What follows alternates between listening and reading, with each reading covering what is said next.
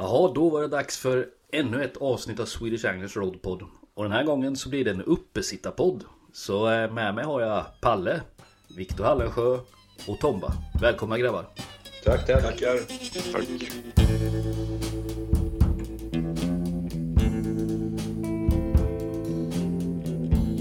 Swedish Anglers Rodpod presenteras i samarbete med Fiskekompaniet. I've had enough of your bullshit to last me a lifetime.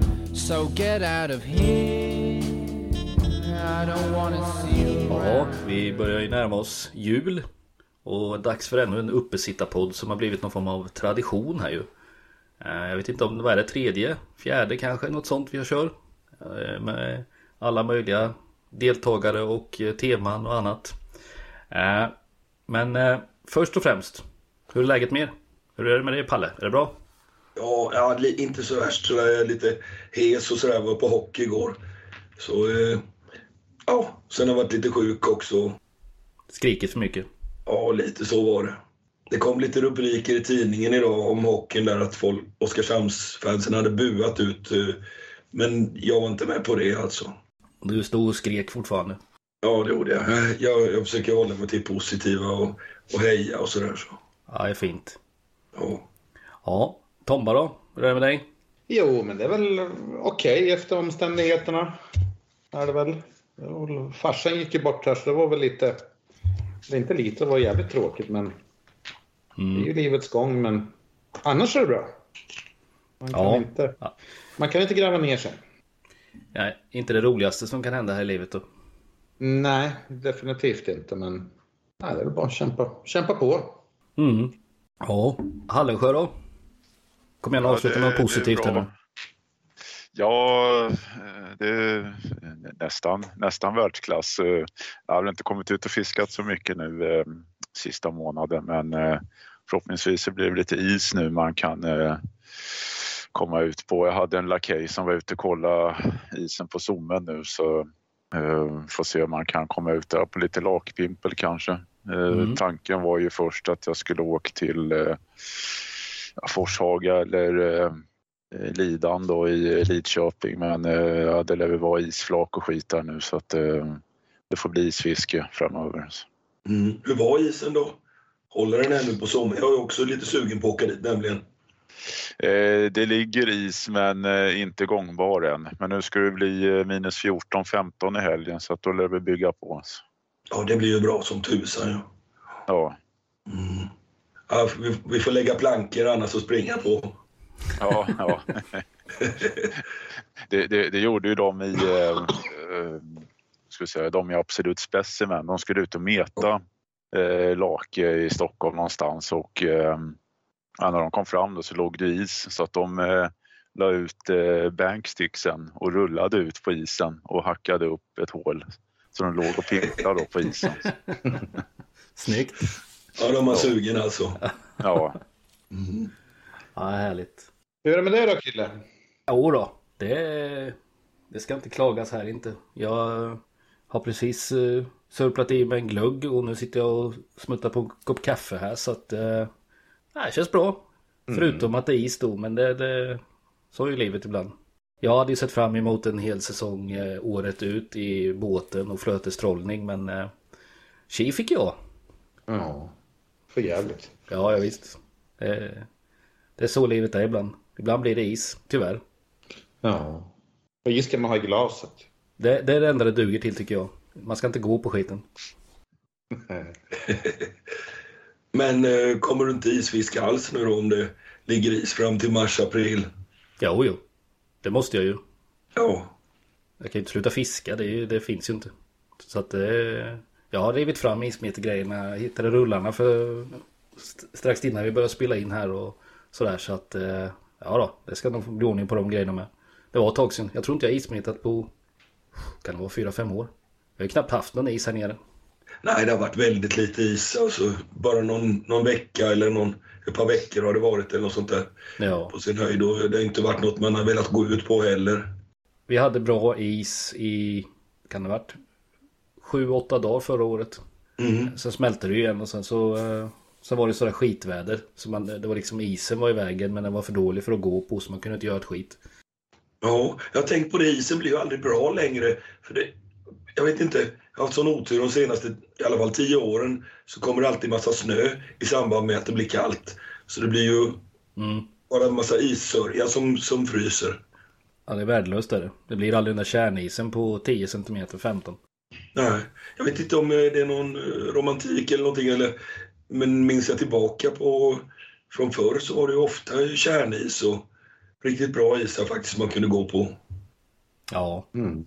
ja det kanske ligger något i det. Vem vet. Ja, dålig koll. Ja.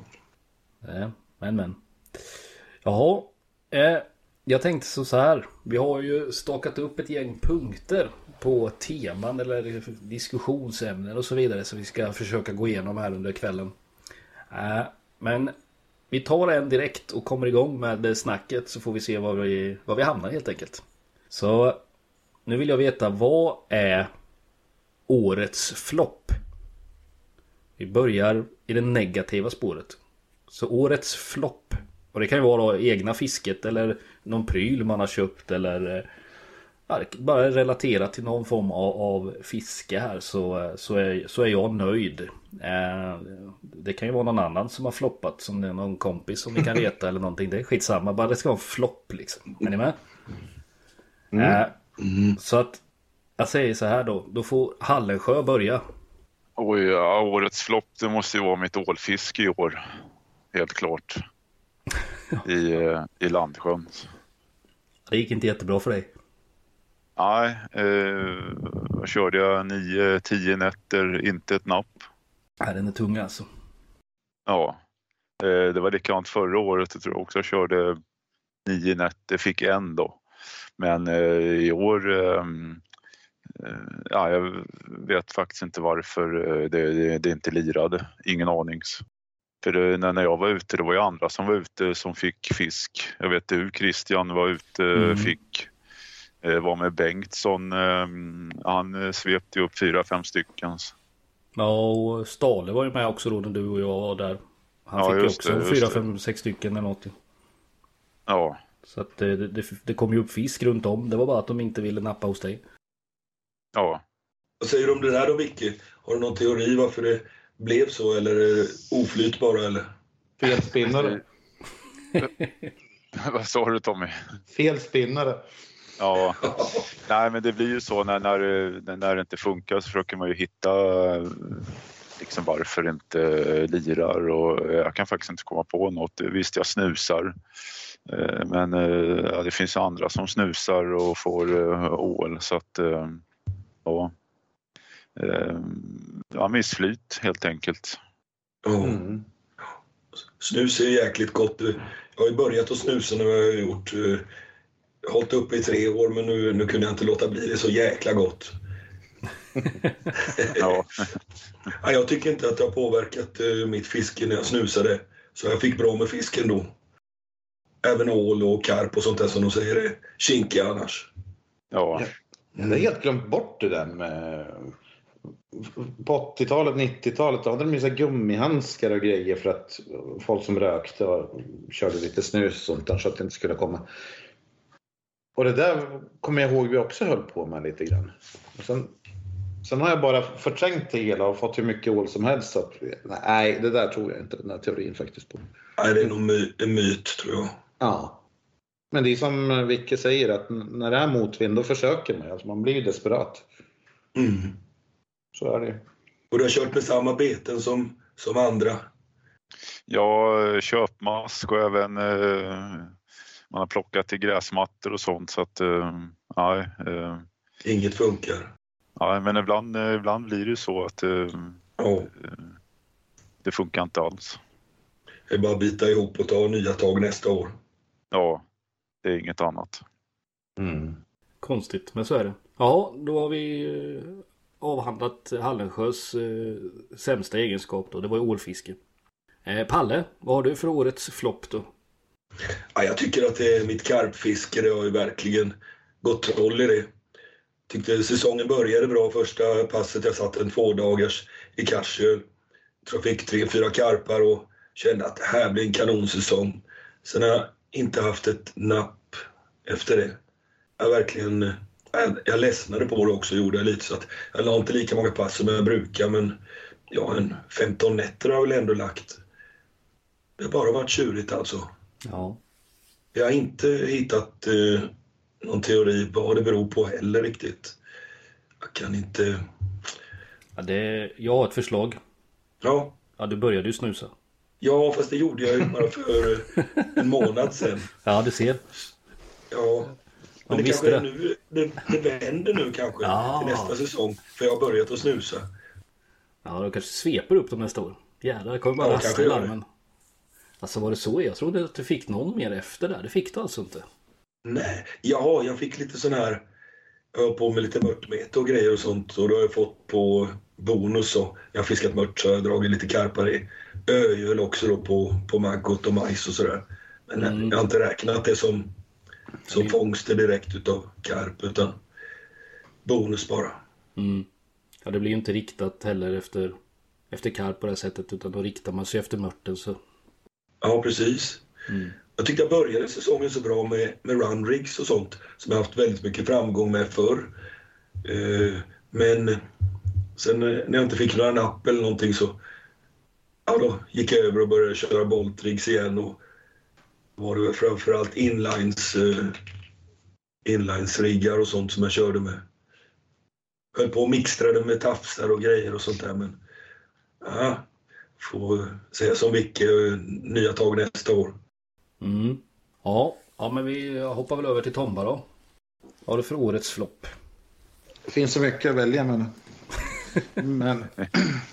Nej, men hela året har varit segt. Lite så här oinspirerat. Men jag skulle nog ändå säga Färnafisket har varit en, en, en flopp. Inte för att jag egentligen har fiskat dåligt eller fått lite fisk eller någonting. Det är, det är väl att för första gången någonsin så hade jag en, liksom en, en, ett givet mål som jag fiskade emot. Och sen när den inte kom upp och sen tappade jag några riktiga, ja, nu får man inte säga det här ordet, men grisar. Då går ju luften ur lite grann. Hade det varit ett normalt år att man bara hade fiskat lite, metat lite efter färna och sen hade man fått de här fiskarna, då hade det varit skapligt år. Men så fort man sätter lite mål för sig själv och man vill liksom få kanske PB eller en trea eller någonting sånt där så då är ju inte en, en fisk på två och en halv helt plötsligt så mycket värt. Och det, det tycker jag är tråkigt. För det, det är jag själv som har sett till att det har blivit så. Mm. Så det är väl kanske det. Men det kunde ju varit ett jättebra år för jag fiskade mycket färna. Tog semester två veckor och körde stenhårt och sen var det så här stolpe ut så att ja, inte alltid det funkar. Men vad tror du, om du inte hade satt den här pressen på dig och försöka få en riktigt stor, tror du att du hade fiskat annorlunda då? Om du funderar tillbaka. Ja, lite grann. Jag hade nog inte mött kanske på de här ställena som jag, som jag tror att möjligtvis kunde hålla en stor fisk. Eh, och det gjorde väl inte många av de här ställena. Jag hittade dock ett helt nytt ställe som, som höll stor fisk, men Nej, det är klart man fiskar lite annorlunda. Man hittar någon sån här lungflyt eller någonting och så händer det ingenting och då börjar man tänka men det går kanske bara en riktigt stor fisk här. Och sen nöter man där och sen visar det sig att det går inga fiskar alls. Eh, Så att jo, det är klart man fiskar ju annorlunda när man är ute efter en riktigt stor. Det gör man.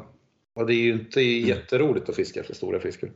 Eh, Det blir ju ofta blankpass, mm, tråkigt mete och sådär. Men eh, belöningarna är ju stora om man lyckas. Så det är ju... Det är där skon klämmer. Får du en treplussare, då är det bästa någonsin. Får du den inte, då är det sämsta någonsin. Alltså det, det är väldigt så här eh, polariserat. Ja, det är verkligen högt och lågt då. Ja, så är det. En, en, en liten eh, följdfråga där. Jag tänkte på så här, hur var flödet i våras i de åarna du fiskade i? Var det lite... Var det, var det mycket vatten eller var det lite Nej, det var vatten? nog perfekt skulle jag säga. Ja, Allt det. kändes perfekt. Jag tog semestern perfekt tid. Fick Mm. jättemycket fisk. Jag fick jättemycket fisk över två kilo. Jag fick allt. Det var liksom upplagt för att det skulle komma en stor fisk, men den kom inte. Så jag vet inte. Ja, och de som man hade på, de tappar man så. Ja, då blir det. Men det är ju det här, man lägger så ner så mycket tid och sen misslyckas man och då, då känns det tråkigt. Så är det ju. Mm. Mm. Krille då? Ja, eh, en sån här klassisk återkommande flopp får jag väl säga. Det är ju mitt och Palles mörtfiske. Vi ska spela in vår Mm. mörtfilm som är ett projekt som vi har hållit på med nu. Vi går in på tredje året Palle. 2024 Ja, blir tredje året där vi försöker få till den här mörtfilmen. Eh, så det, det- är ju fortfarande årets flopp och det är ju fan li- livets flopp snart känns det som. Det är ju helt sjukt vad dåligt det går. Eh, när Palle fiskar själv så kommer det upp fina mörtar och eh, så fort jag dyker upp så blir det fan värdelöst. Ingenting. Jag, I år när vi körde så ja, vi, vi la ju flera pass så det jag lirade inte någon gång alltså. Det är helt, helt otroligt men så är det. Eh, den, eh, den, ska, den ska bli av. Vi har väldigt mycket material till den. men vi har Ja. vä- väldigt, väldigt få mörtar. Så kan vi säga. Ja, det är sant. Det är det. Jag har ju försökt att filma lite när jag själv, men eh, och så fort batteriet tar slut, ja, det är då jag får fiskarna. På, ja, så det är riktigt irriterande. Ja, ja den är sån här riktigt. Det går fan troll det där projektet. Det är helt galet. Ja, herregud. Men men. Det, det, någon gång ska det bli klar. Så är det bara. Nå, någon gång ska vi få. Det är meningen att det inte ska bli någon mörtfilm. Det är väl det det handlar om. Ja, det är väl det Ja. antagligen. Det är helt... Får, får släppa en mörtfilm utan en enda mört på film. Ja. Det, det, blir, det blir eh, troligtvis jätteflopp då i sådana fall. Ja. Eh, sen eh, en, en annan flopp om man ser det till fisket eh, så sett. Det var ju när Palle och jag och Vicke var och skulle fiska sarv i eh, ja, just det. Motala ström där. Eh, vad var det? Juni? Juni, juli? Ja, någonstans? juli. Juni? Ju- Juli. Ja. Eh, kändes som november. Det var helt sjukt vad kallt det var. Det blåste storm. Och, Ja. ja, det var det sämsta skiten någonsin alltså. Eh, så rent fiskemässigt så säger jag att det är årets flopp. Alltså det var ju katastrofdåligt. Ja, Ja, det var tjurigt var det. Fick vi någon halv kilos eh, sarv eller någonting tror jag som topp. Ja, du fick ju några stycken. Jag tror inte jag fick en sarv en sån. Mm. Fick Ja, jag fick väl inte ens eh, napp andra dagen. tror jag inte. Det var så jävla dåligt var det. Usch. Men så är det ibland. Det, det får man leva med.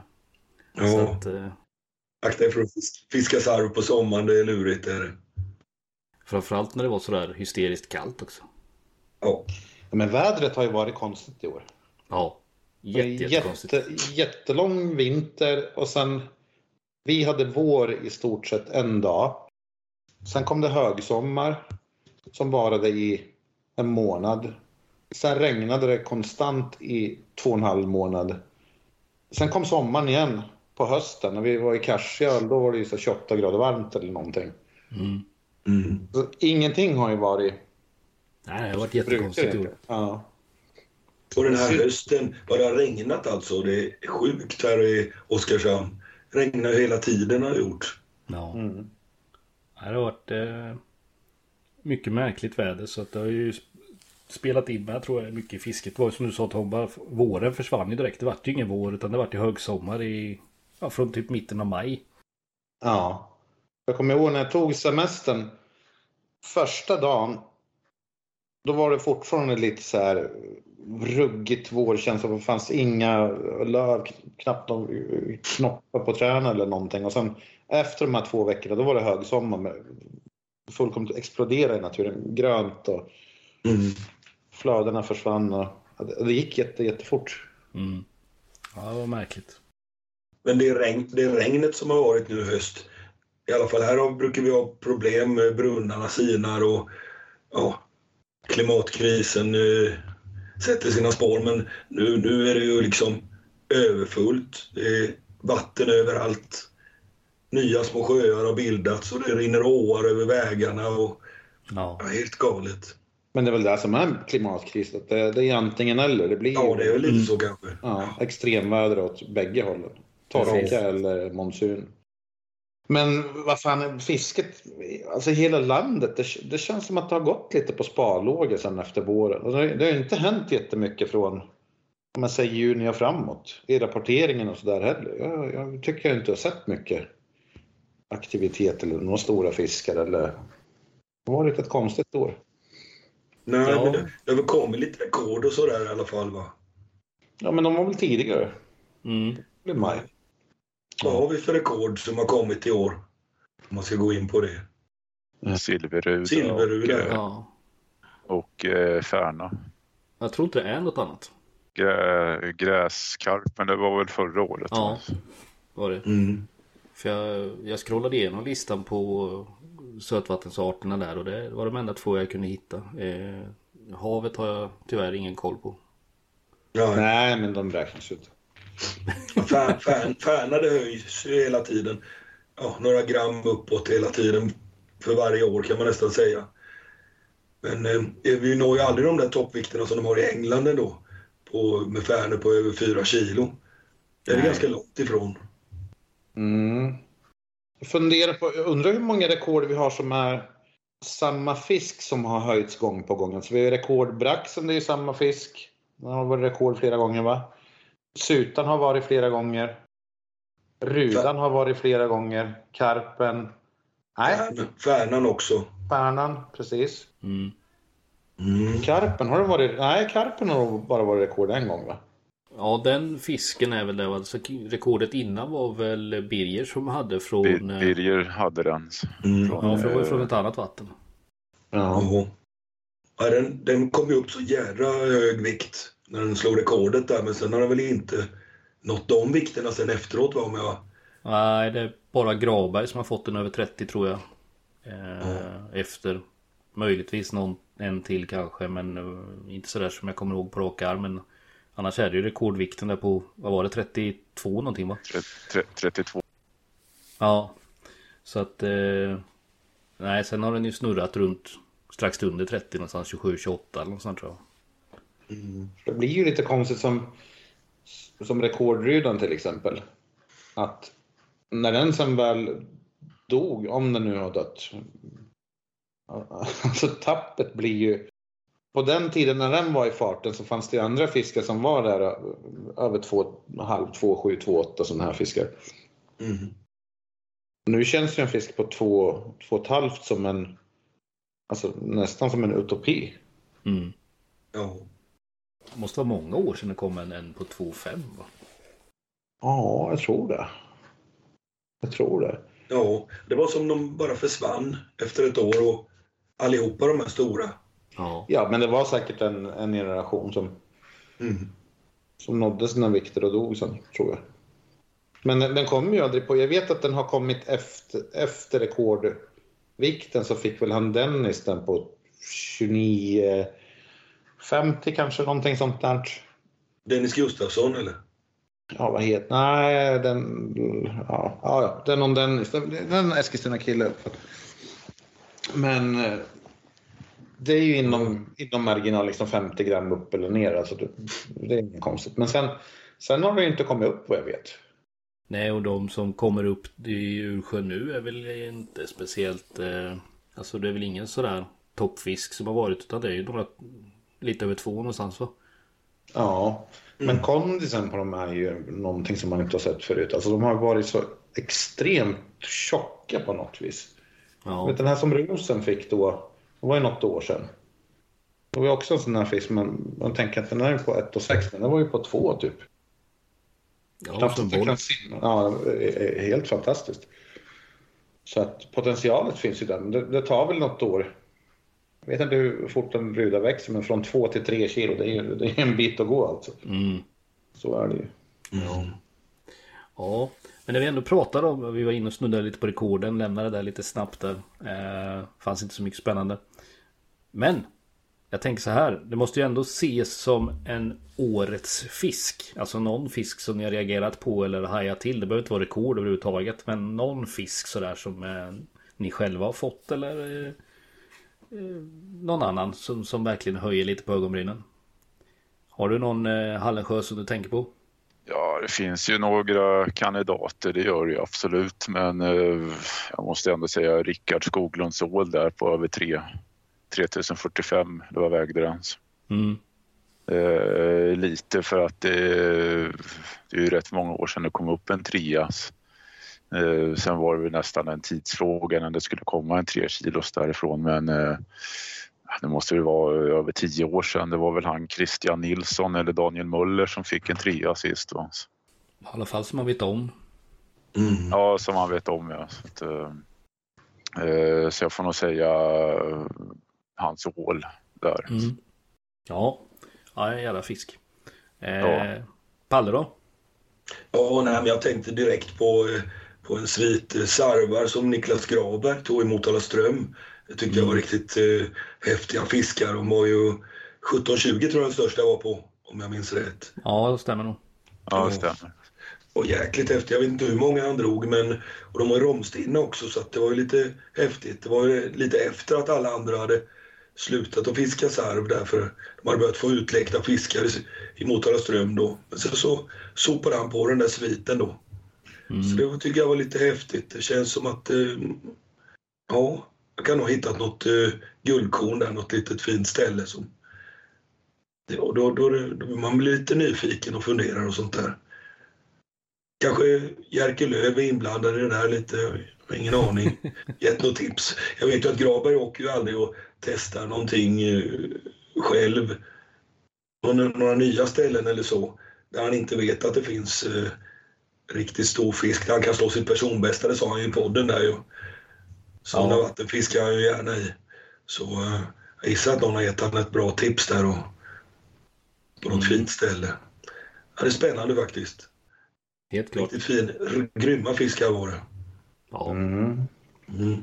Ja, Jag tycker ju att alltså de flesta fiskarna som har kommit upp är, är ju ändå sådana här väntade fiskar. Det, det känns ju tråkigt att säga brax från eh, Rögle eller eh, ål från Landsjön. Eller, det är ändå så fiskar som man på något vis förväntas att de ska komma.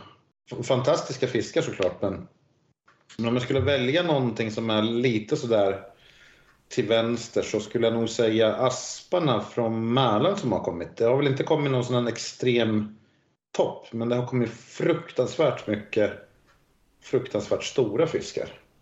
Alltså, en 6 kilos är ju inte den här drömaspen som den var för något år sedan, utan sådana har det ju kommit nästan hur många som helst. Var det inte någon grabb som bröt upp någon eh, stöddig där på sju kilo eller någonting? Ja, men det har kommit ett, ett helt gäng sådana. Mm. Ja, Okej. Mm. Så, och sen har man ju hört lite ryktesvägen att det har kommit ännu fler sådär så att då skulle jag väl ta det att, att det, det, är en, det är en stark generation och mycket, mycket asp. Det är många fiskar som är där och liksom tjocka, långa, 83 centimeter och, och sådär så att bara en tidsfråga innan det kanske kommer en, en fisk som kanske nuddar 9-10 kilo. Ja, det har varit häftigt. Ja, men det är lite liksom häftigare fisk på något vis. För den, det är ingen som, som, sån här som kan bara sitta hemma och räkna ut att men nu borde den väga si och så mycket som man nästan kan göra med de här alla andra fiskarna i Ursjön. Och, eh, ja, nej, de är häftiga tycker jag. Mm. Vad tror du? Var det något speciellt revolutionerande tror du? Som de har upptäckt eftersom det har exploderat i år eller är det bara en väldigt stark stam tror du? Eller? Jag tror att det, det är väl en stark stam. Det har ju gått åt rätt håll länge, länge, länge nu. Och eh, det är väl, det är väl frukten av det man ser nu. Att det, det är mycket, eller många ställen där det är förbud. Man kan inte fiska efter lekfisk. Folk är mer medvetna. Folk släpper tillbaks asp i allt högre grad. Mm. Känner till att det liksom, eh, fridlysta eller rödlistade eller hotade eller vad det nu kallas. Eh, sen är det säkert kanske bara, ja men det är väl som, som brudarna i Djursjön, att det är en stark generation. Mm. Kanske, eller sen är det bara positivt överlag. Men Ja, det är ju, jag skulle säga att året har nog varit bästa året jag någonsin har upplevt i alla fall. I rapporteringarna. Ja. ja, jäkligt kul när det går åt rätt håll. Mm. Och. Du då Krille? Ja, eh, jag har väl egentligen två stycken. Och, eh, den ena har ju Hallensjö redan nämnt där men den ålen var ju... Ja, jag, jag är ju svag för ålar och ålfisket så att eh, jag tycker det är coolt. Det är riktigt häftig fisk, en tre kilos alltså. Eh, men sen eh, får jag nog säga när jag och Stale körde Emån i, i våras och eh, Stale lyckades pricka en, eh, en riktigt jävla stor färna där. Eh, vikten var ju inte på topp för den kanske men den var ju 60 vad var det 62 lång eller någonting. Alltså den var ju gigantisk i, i sig och sen hur vi lyckades få den efter alla dessa jävla år. Vi har kämpat där nere och haft oss och, och försökt lista ut med saker och ting och provat alla möjliga varianter hit och dit och sådär och äntligen lyckats pricka en sån här monster. Ehm, så den tar jag verkligen med mig som, som årets fisk och ja, mycket, mycket glädje i den alltså. Jäkligt roligt. Den, eh, jag, jag brukar kunna titta på de bilderna. Jag vet Stale har den som skärmsläckare på datorn på jobbet och sådär. Den, den, den betyder mycket för oss för allt slit vi har gjort där och försökt lista ut hur man ska angripa hela hela den sträckan och hela den idén vi har liksom. Så att, ja, det var jävla kul. Mm. Jäkligt skoj ju när det bär frukt på det viset. Ja. En fråga bara. Mm. Vad har ni för skärmsläckare? Vad Oj, är skärmsläckare? bakgrundsbild på datorn. Ja, du har ju ingen, Vicke. Du har ingen dator vilken? Jo det har den men den ligger i en låda. Palle då? Ja du, får nästan kolla. Jag har ingen aning. Jo men titta, det är på mig och min fru. Jag tror att jag fyller 40 år. Och jag tror att vi är på Hotell Skansen på, eh, i, på Öland där. Och min fru ligger naken. Eller nej, inte. vi, vi står och spänner oss lite framför spegeln gör vi. Garvar. Rätt skön bild faktiskt. Ja. Ja, Sån där man blir glad av. ja faktiskt. Jag har en bild från Norrlandsresan över Vindelälven. Eh, inga störande människor, bara natur. Fint det. Mm. Krille? Jag är ju egoistisk av mig så jag har en bild på mig själv med två ålar. Mm. Och sen eh, ovanför skärmen, skärmarna på datorn så har jag ett gäng bilder på mig själv också med olika fiskar. Så att det är verkligen ett ego, egorum. Mm. Gött. Nej, fint det. det, är mest, det är nog mest jag som uppskattar det i och för sig. Då, frugan brukar sitta här och jobba ibland men det får hon ta. Mm. Ja. Ja. Ja, då har vi rätt ut där då. Ja, men när vi ändå är inne på årets fisk då, då måste jag ändå, jag måste ju ändå fråga sådär.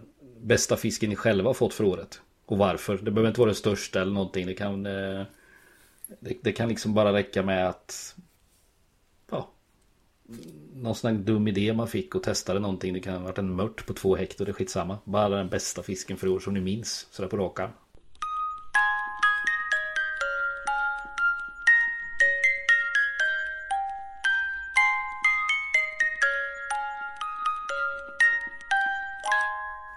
För mig är det konstigt nog en färna.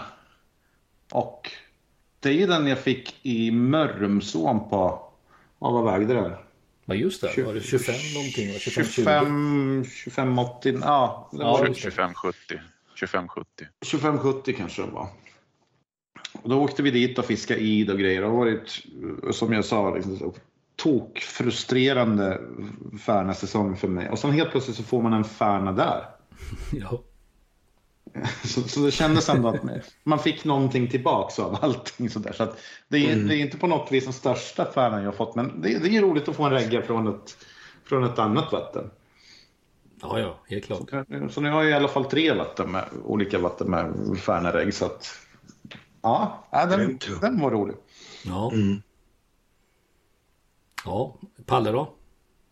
Ja, jag får säga att det, det jag tänker på direkt det är en sutare jag fick i Karsjöl på 3 och 9 i våras. Den tycker jag är lite kul. Jag har petat i eh, lite småsutare där genom åren och eh, bara satt i honfiskar då.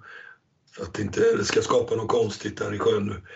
Och eh, de här har vuxit på sig nu så nu, nu får man nog ingen under tre längre. Och det här var ju sjörekord och, och det var personbästa också, 3,9. 3,9 visst det trillar upp 4-5 kilos eh, sutare genom åren så här från olika vatten men just att ta den från min egen sjö då, det kändes jäkligt fint. Och jag riktade in mig på sutare också så jag fiskade inte eh, karp utan jag hade sutaspön och mäskade med små gula boilies och, och gick in för det riktigt att nu fasen, nu ska jag ha en stor sutare. Och så klippte jag den då. Det var jävligt skoj. Det är lite imponerande faktiskt. Ja. Det finns ju en liten sutare. Kommer du ihåg? Vi var där två år sedan du och jag. Mm. I somras. Och sen du låg och sov som vanligt och jag så, såg att de fick någonting på andra sidan. Det var väl han läkaren eller vad det Ja. var för någon.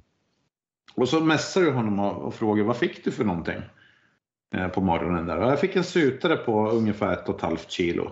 Och då började vi, nej det kan ju inte stämma, så små sutare finns ju inte. Så skickade jag en bild och då var det en sutare på ett och ett halvt ungefär. Ja. Så det är en som har stannat kvar. ja, det är det. Jag har petat i eh, fiskar runt kilot också sådär så att och jag har gjort det lite kontinuerligt så visst, det skulle vara möjligt att det eh, självklart det är säkert en sån här fisk som varit lite mindre som har gått i då. Men det är lustigt det där att, att vissa fiskar bara inte blir stora någonsin och andra går ju jättefort upp i vikt.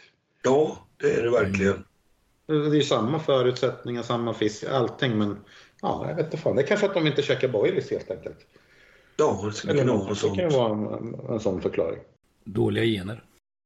Ja, jag är dum i huvudet bara. Ja. Äter inte. Pucko. Ja. Vilka då? Vad har du för fisk ur din digra lista? Två fiskar som sticker ut i år är ju karpen då över 20. Det var ju faktiskt kul att passera 20 kilos eh, strecket där och sen i den nu på 3340. Men eh, jag och polaren eh, började ju med något karpvatten för eh, tio år sedan. Eh, sen har väl det fallit lite glömska så, så att, eh, men jag har ju lagt lite tid där i år och fick en på 1240, eh, ja, 1264 vägde den. Så att det, var, det var lite kul att de, eh, jag fick ju den fisken 2017 på strax över 6. Mm. Ehm, Så att eh, den har ju vuxit på sig eh, ja, 6 kilo då på de där åren. Så att det, det får jag ändå säga är min årets fisk. Så, det är lite kul när man har ett eget projekt sådär så att, och lyckas. Mm. Och de, de ser ju riktigt fina ut de där fiskarna. Jag kunde nästan peka ut om jag tittade på din Facebook och de, de bilder du har lagt upp. Så såg man ju skillnaden från olika vatten. som, ja, att de var därifrån. Ja, Ja, De var så jädra runda och fina och fräscha. ja. Men ko- konstigt nog det svårt vatten så att eh, de Mm. har ändå mycket eh, naturlig föda. Och det måste de ju ha eftersom de har vuxit så mycket på ja, så, så kort tid. Liksom. Ja, säkert. Har de eh, konkurrens av brax och sutare eller om maten tänker jag? Eh, mycket brax är det. Ja. Eh, och eh, en del sutare. Sen är det ju vilt med sarv också Mm. i, i sjön. Men det, det verkar inte på, påverka ja, deras tillväxtkurva så. Annars Nej. brukar det ju vara just när det är mycket annan vitfisk så håller det tillbaka karparna men det var nästan tvärtom där. Häftigt ju. De har säkert hittat något, någon, någon eget käk där. Någonting som braxarna inte kan rå på och, och sådär. Ja, Några sniglar eller snäckor eller musslor. Något lite större mat då eller något som de växer ja, på sig ja av. precis. Mm. Ja, för det har inte varit så att vi har varit där och mäskat rätt så kontinuerligt eh, utan det har ju varit eh, i år då, som eh, jag och polarna har kört på där. Mm. Ja. Kul. Och Krille, hade du någon? Ja, jag har väl eh, två fiskar egentligen skulle jag säga som jag sticker ut lite. Och det är ju, den ena är ju eh, en färna från eh, Emån som var första reggen därifrån på ytan. En fisk jag jagat rätt många år så det var, det var kul. Eh, det var ingen, ingen bjässe på något sätt. Den vägde precis över 2,5 så att eh, men eh, en liten sån här målsättning. Så det kändes gött att pricka av den. Eh, och sen eh, en eh, karp på 10 kilo från Kassjöl. Lyckades jag få upp också. Eh, någonting som också har tagit tid. Jädra Kassjöl alltså. Det är knepigt vatten. Lyckas inte speciellt bra där men eh, i år hade jag ett ett pass där, där det faktiskt släppte lite ordentligt. Jag fick en tre, fyra fiskar och sådär med. Så Mm. att, eh, och det var en, en över tio där, så det var ju ändå roligt. Så det får man, eh, ja det är, det är jag nöjd med. Sen har jag ju fått någon större färna och lite sånt där. Men inget som speciellt sticker ut på något sätt så, utan men de två skulle jag säga, de är, de, de, de var roliga. Och lite sån här pricka av på listan variant. Så det, ja, nöjd med dem. Ja, fasen Krille, du, du är alltid dubbelt så bra som oss andra. Du har alltid två fiskar att presentera. Ah, Får se, jag, jag, får se om du har två av något annat sen. jag, jag vet. Men det, men det är lite det där jag menar med att just att det här med förväntningar och eh, Alltså när man åker besöker vatten, så skulle jag åka till Dalälven då är man ju inte jättenöjd över en 8 hektars björkna. Eller skulle man åka till Rögle så skulle man ju inte vara jättenöjd över en 4 kilos brax kanske sådär. Så att det är ju när man fiskar sådana här lite udda vatten eller får sådana här udda fångster. Det, det finns ju någonting där som väcker den här klassiska specimen andan på något vis. Att man, man, håll, man rankar sådana där fiskar väldigt, väldigt högt. Eller det gör jag i alla fall. Jag tycker att det, Ja, det oväntade känns jäkligt roligt. För att många säger så att äh, men jag skulle aldrig vilja ha en PB eller ett PB eh, som en slumpfisk eller någonting. Ja, men varför inte? Det är väl bara att slå den om man tycker att den är ovärdig. Jag, jag tycker det är kul när det, när det oväntade inträffar. absolut. Och det är roligt som, som du säger det där, man, har man hittat någonting eget eller man har skapat en egen sjö som Viktor har gjort då. Eller att man kör på någon annorlunda metod eller någon speciell taktik som Krille pratar om. Mm. Färnorna där. Det är det där som får en att brinna till riktigt. Ja, ja, jag, jag håller med. Det är...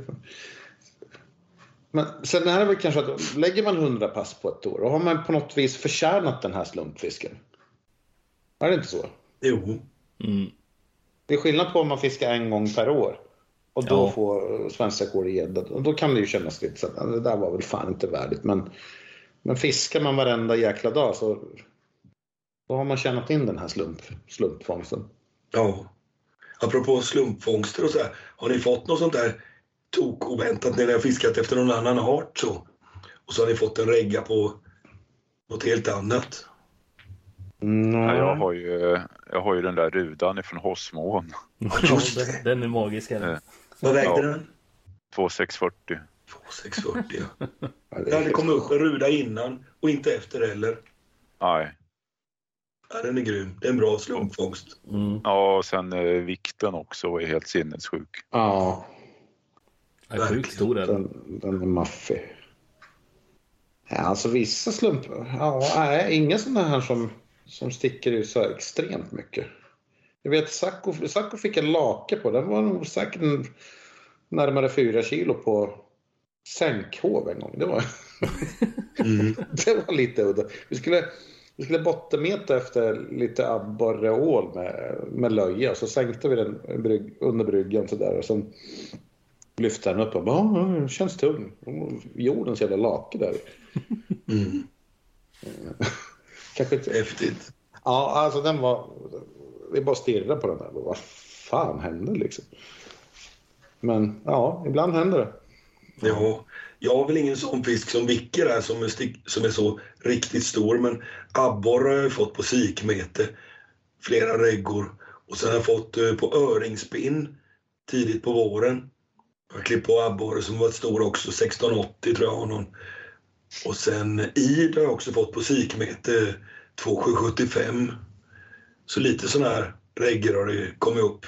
När man har satsat på något helt annat. Du- flyt, flytbröd en gång och sen var det en stor fisk som gick och tog brödbitarna.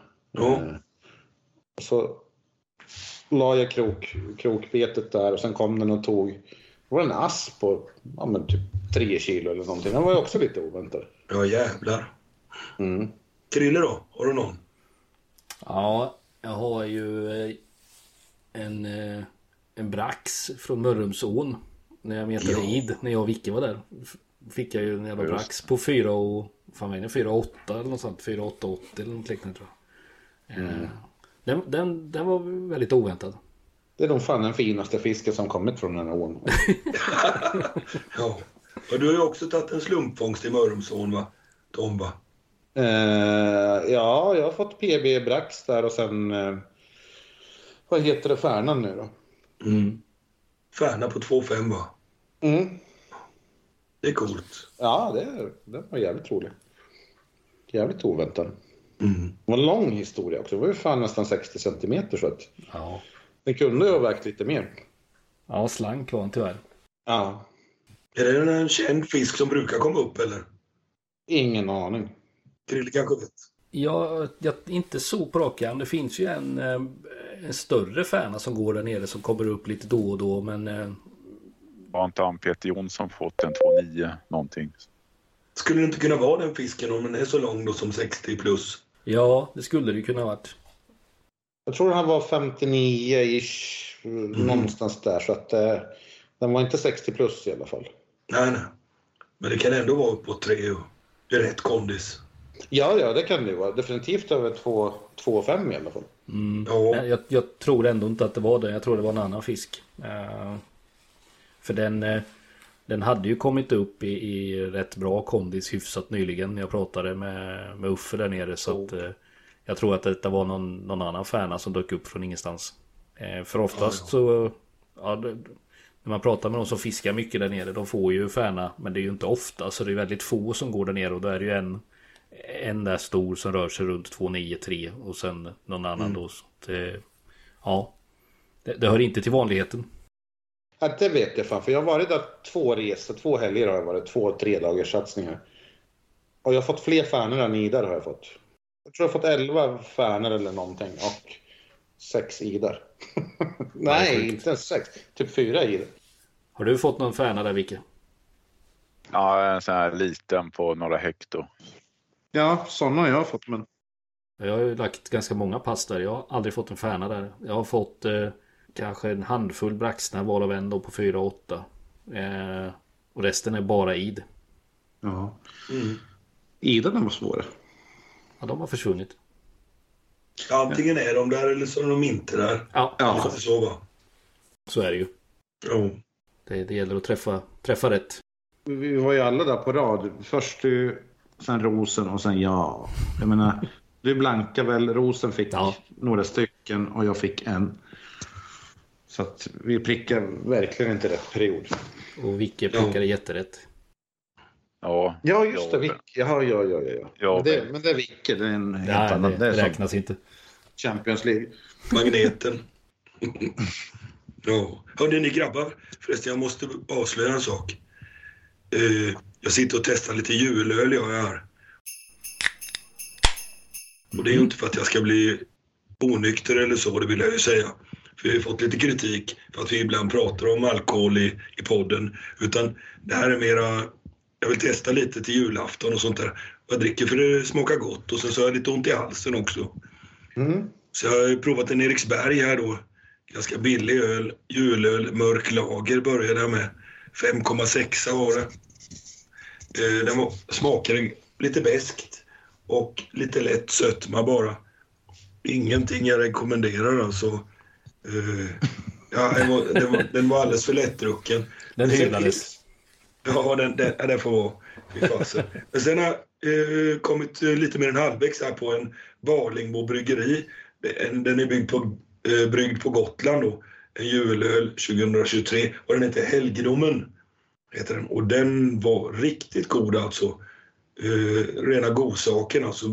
Mycket söt om väldigt mörk.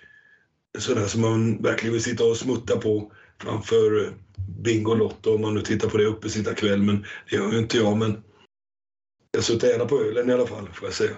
Men nu upptäckte jag här precis när jag vänder på den 9,2 procent är det. Men det fasen känns inte. Den är helt fantastisk alltså. Det är nog faktiskt den bästa julölen jag har provat. Mm. Jag har två stycken kvar som jag tänkte jag skulle klippa nu under kvällen, men den rekommenderar jag. Helgedomen Helgedomen. från Ja. Eh, Alingbo. Så Äh, kör vidare. Jag, ja, jag är inte så här jätteförtjust i öl men eh, jag köpte lite ölsorter förra året för jag skulle eh, ha i mäsket. Och Okej. eh, ja, ehm, och eh, då var det någon där eh, med kardemumma. Den kan faktiskt rekommenderas. Jag vet inte om ni har provsmakat den. I, I mäsket då- eller? Ja, i ölen var det var kardemumma i ölen. Ja, ja precis. Då ska det Jo, vara i men mäsket. rekommenderar du att dricka den eller mäska med? Ja, mäska med öl kan man inte dricka. Men eh, du minns inte sorten, vad den hette? Eh, Jag tror den hette kardemumma. Ja. Eh, Fyndigt. Jag har en flaska kvar men den eh, har jag inte hemma tyvärr. Nej. Du, du får ta en, ta en bild på den och så får vi lägga upp ihop med podden här. Mm. Ja, ja. Jag, jag tänkte på en grej, de här fiskarna vi har pratat om eh, som vi har fångat, våra, våra bästa fångster i år och sådär. De borde vi kunna lägga ihop med podden här så folk får se vad det är vi snackar om lite. Ja, vi slänger med lite bilder Ja. i, på hemsidan. Så eh, Det är kul. Ja. fyller vi på lite. Men när vi ändå är inne då på eh, lite drickatips sådär. Mm. Har, har ni någon sån speciell grej som ni dricker? eh, Jag tänker typ till julbordet eller något specifikt när man är ute och fiskar vid jul eller någonting som man har med sig sådär. Något, extra Jag, har gott. ju, jag har ju en, eh, en finsk dryck här som jag testar nu. Lonkero heter den. Jävligt god. Ja, den är Den fin. passar till, den passar till allt. Original. Den är lite, inte gratis, kostar 25 spänn för en sån här liten burk. Men Jäklar. ja, jag dricker en varje kväll. Jag drack gin först, men sen räknade jag på vad det kostade mig på ett år. Och det var typ en månadslön, så då gick jag till Lonkero och det var billigare. men det är bara en. En per kväll. Det är... Men någonting man ska ha med eh, när man fiskar från is och sånt där. Då köper jag sån här saftglögg, vilken som helst i stort sett. Eh, kokar den och sen spetsar den rikligt med whisky. Med Helst whisky. eh, med whisky. eh, Mm. Car- Carl eller någon Islay whisky med lite röksmak. Eh, och sen har jag den i termosen. Det är ju helt sjukt gott alltså. Ja. Men det Ja. måste vara saftglögg. Ingen Ja. har lyxglögg. Bobs saftglögg. Jag har också upptäckt att den passar jättebra ihop med sprit. Så är det. Tar man någon annan glögg då blir det inte samma. Det ska vara Bobs saftglögg. Det är extra mycket sött i den alltså. Det är Ja, därför det är väl det. bra. Ja. Ja, nej, men om om man och pimplar eller någonting och sen, har man, sen tar man en liten stänkare. Alltså fruktansvärt gott. Det drack vi alltid när vi körde runt och trollade på Eskilstunaån, jag och Ronny. Och nu är det i liksom inga mängder så att du kokar en liters termos så kanske du har i en max två deciliter så det är inte, det är inte värre än så men, men det ger god smak och sen ja, men, en, en liten stund så där så man blir lite Lite varm. varm i kläder. Ja, Precis. Fint det. rekommenderar jag. Och så har du Krille man. Blir man man? Varm. Varm ja, okej. Ja, men det förstår jag då. Krille han kör det gamla vanliga absint. Ja, det är det bästa. Är det det? Nej, nej usch vad äckligt. Uh, jag, är, jag är jävligt svag för, för, för glugg. Det dricker jag rätt mycket. Alltså, när, sådär, eh, vanliga blossas tycker jag är god. Men sen är det deras, de har ju den här konjaksgluggen. Eh, den den eh, är för jäkla god och, och, och hälla upp en liten rackare på kvällen och, och, och smutta på. Det är fint tycker jag. Eh, men sen är det ju där när man när man är ute och fiskar då är det svårare tycker jag. jag kör, man, man kör ju nästan alltid. Det är det som är bekymret. Så att... eh, Och jag, jag kan inte för mitt liv dricka alkoholfri glögg. Det går inte, det blir för sött. Alltså det blir ju... Du, du hörde ju själv där Bobs saftglugg och så, nej, det går inte, det blir... eh, Det är hemskt. Så då kan jag lika Nej, men om har du sprit i då blir det ju en helt annan Ja, ja. Men då, då kommer jag ju inte hem sen. Nej, om man dricker sån... Nej, så är det ju. Men det är ofta när jag, när jag fiskar färna eller ja, vad som helst i stort sett. Jag har ofta med mig en, en starköl. en liten burk. Man bär grejerna och alltid, man är helt svettig och sen sätter man sig och sen dricker man den. Alltså det är ju så jävla gott. Sen fiskar man ju fyra fem timmar, sen kan man ju köra hem i alla fall då. Ja, ja. Mm. Så brukar ju... Ja, där har jag en liten historia alltså. Jag var, jag var väl i 20-årsåldern, då var jag fiskade i Hagebjörn med min kompis Andreas Svensson. Och, eh, vi hade fiskat färdigt eh, på morgonkvisten och sen packade jag upp grejerna. Och medan jag packade upp grejerna sitter jag så här, en tre och en halva i eh, tackelboxen då. Jag hade sån blåa Shakespeares tackelbox. Och jäklar sa jag till, till Andreas, den här måste jag klippa. Så jag eh, satte mig och firade där. Jag tror vi hade fått någon fin brax också. Drack upp den där eh, tre och en halvan. Och sen eh, packade vi ihop grejerna. Jag tänkte så, inte så mycket mer på det där och glömde bort det. Och sen hoppade vi in i bilen och så körde vi iväg rätt så raskt efter det. Sen kom vi till Ljungbyholm där och det stod polisbil på polisbil och vi lyckades, ja vi körde igenom. Då började jag tänka, fan jag drack ju en öl, undrar hur det där ska gå. Och precis när jag kom ut på Kalmarraka mot slutet där, ja då blev jag invinkad.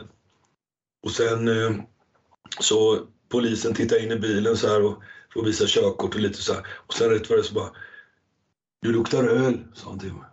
Och jag blev så här, en inre kris liksom. Fan alltså, den där jävla tre och en halva, varför drack jag den? Det var ju bara typ en kvart eh, tidigare som jag hade dragit i mig den. Ja, sa jag, sa jag, jag drack en folköl, sa han. Då får du följa med här, sa han. Så fick jag gå in i bilen och sätta mig där och blåsa. Men eh, jag blåste grönt gjorde jag. Så det var ju, jag hade tur den gången alltså. Men det gäller att tänka till. Ja, nej, man kör ju inte full. Det, det gör man ju inte. Fan, körkortet vill man inte bli av med. Nej, fy fasen. Ja, det är ju viktigaste fiskredskapet. Precis. Ja, det är det. Ja. Ja. Ja, men eh, vi, vi lämnar drickat och går vidare. Ja, Jag tänkte- jag Jag har ju inte, Eller- fått, ja, vi har ju inte fått berätta Nej, något ni- Vicky och jag. ju. Ni hade mer grejer där. Jag trodde ni var nöjda Ja. med era kardemummaöl och vad det var för någonting. ja, nej, ja, jag måste vara Hannas skumtomte. Vad hette det sa du? Hannas? Hannas skumtomte. Okej. Det låter jävligt mysigt. Jag är, jag är ju svag för skumtomtar men eh, det finns på bolaget. Den kan jag rekommendera. Ja. Vad är det för något då? Det smakar skumtomte. Jo, men Öl, eller? sprit eller öl Ja, eller? ja, ci- cider eh, eller någon sån här drinkblandning. Jaha, okej. Åh, fy fasen. Ja. ja, där ser man. Ja. Och så Mm. vet jag, det är också skumtomtar med eh, vet Möller eh, knöla i massa skumtomtar i en flaska med sprit så fick det stå. Så blev det så här shottar. Kan Mm. jag tänka mig smälter bra i Ja, alkoholen Mm. med sockret och det. Så. ja. Det låter jäkligt gott. Mm. Men det är om man är svag för skumtomtar. Du är en skum tomte du nu, ja. Ja. Ja, vad hade du för något då Palle? Jag, jag, jag måste berätta, jag var ju nere för herrans massa år sedan, jag var 20-årsåldern. Då var jag och Andreas Svensson och så en eh, kille till som heter Johan Axelsson. Och vi blev inbjudna till Göran Nilsson, eh, skåningen där. Mm. Han ville visa lite bilder på, eh, ja, på sån här dia-projektor. Eh, det är alltså, det kanske man måste förklara vad det är egentligen för att det vet nog inte ungdomar och sånt där. Men det är ju, man stoppar i små bilder och så lyser man upp på en skärm då. Och så visar bilderna då liksom på en, ja, på en stor skärm. Ja. Pro- Projektorduk, ja. Precis. Och eh, då kom hans fru ner och då hade hon värmt eh, varmt honungsvatten. Och sen hade Göran en eh, sån riktigt stor jädra behållare med sprit. Hembränt tror jag att det var.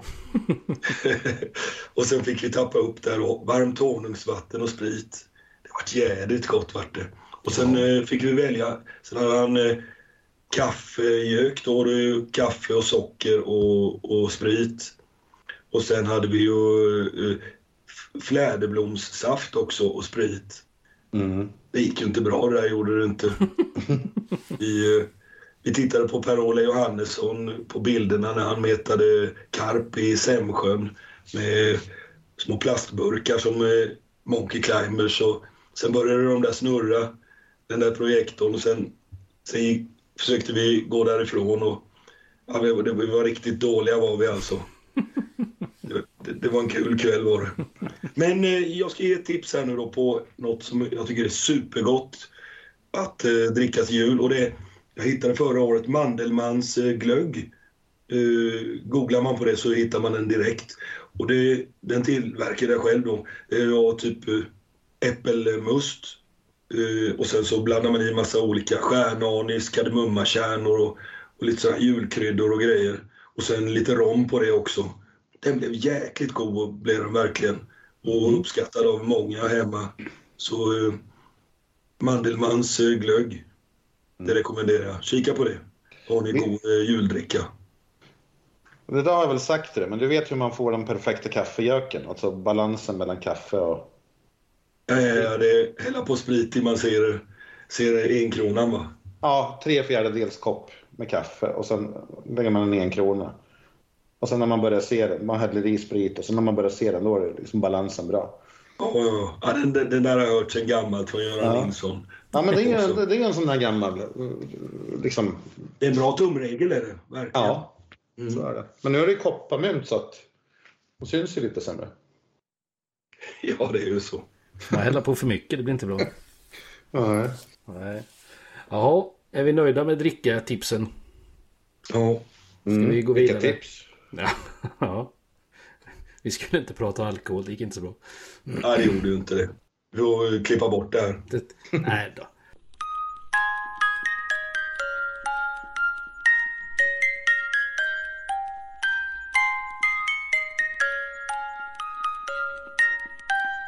Eh, jag tänkte så här.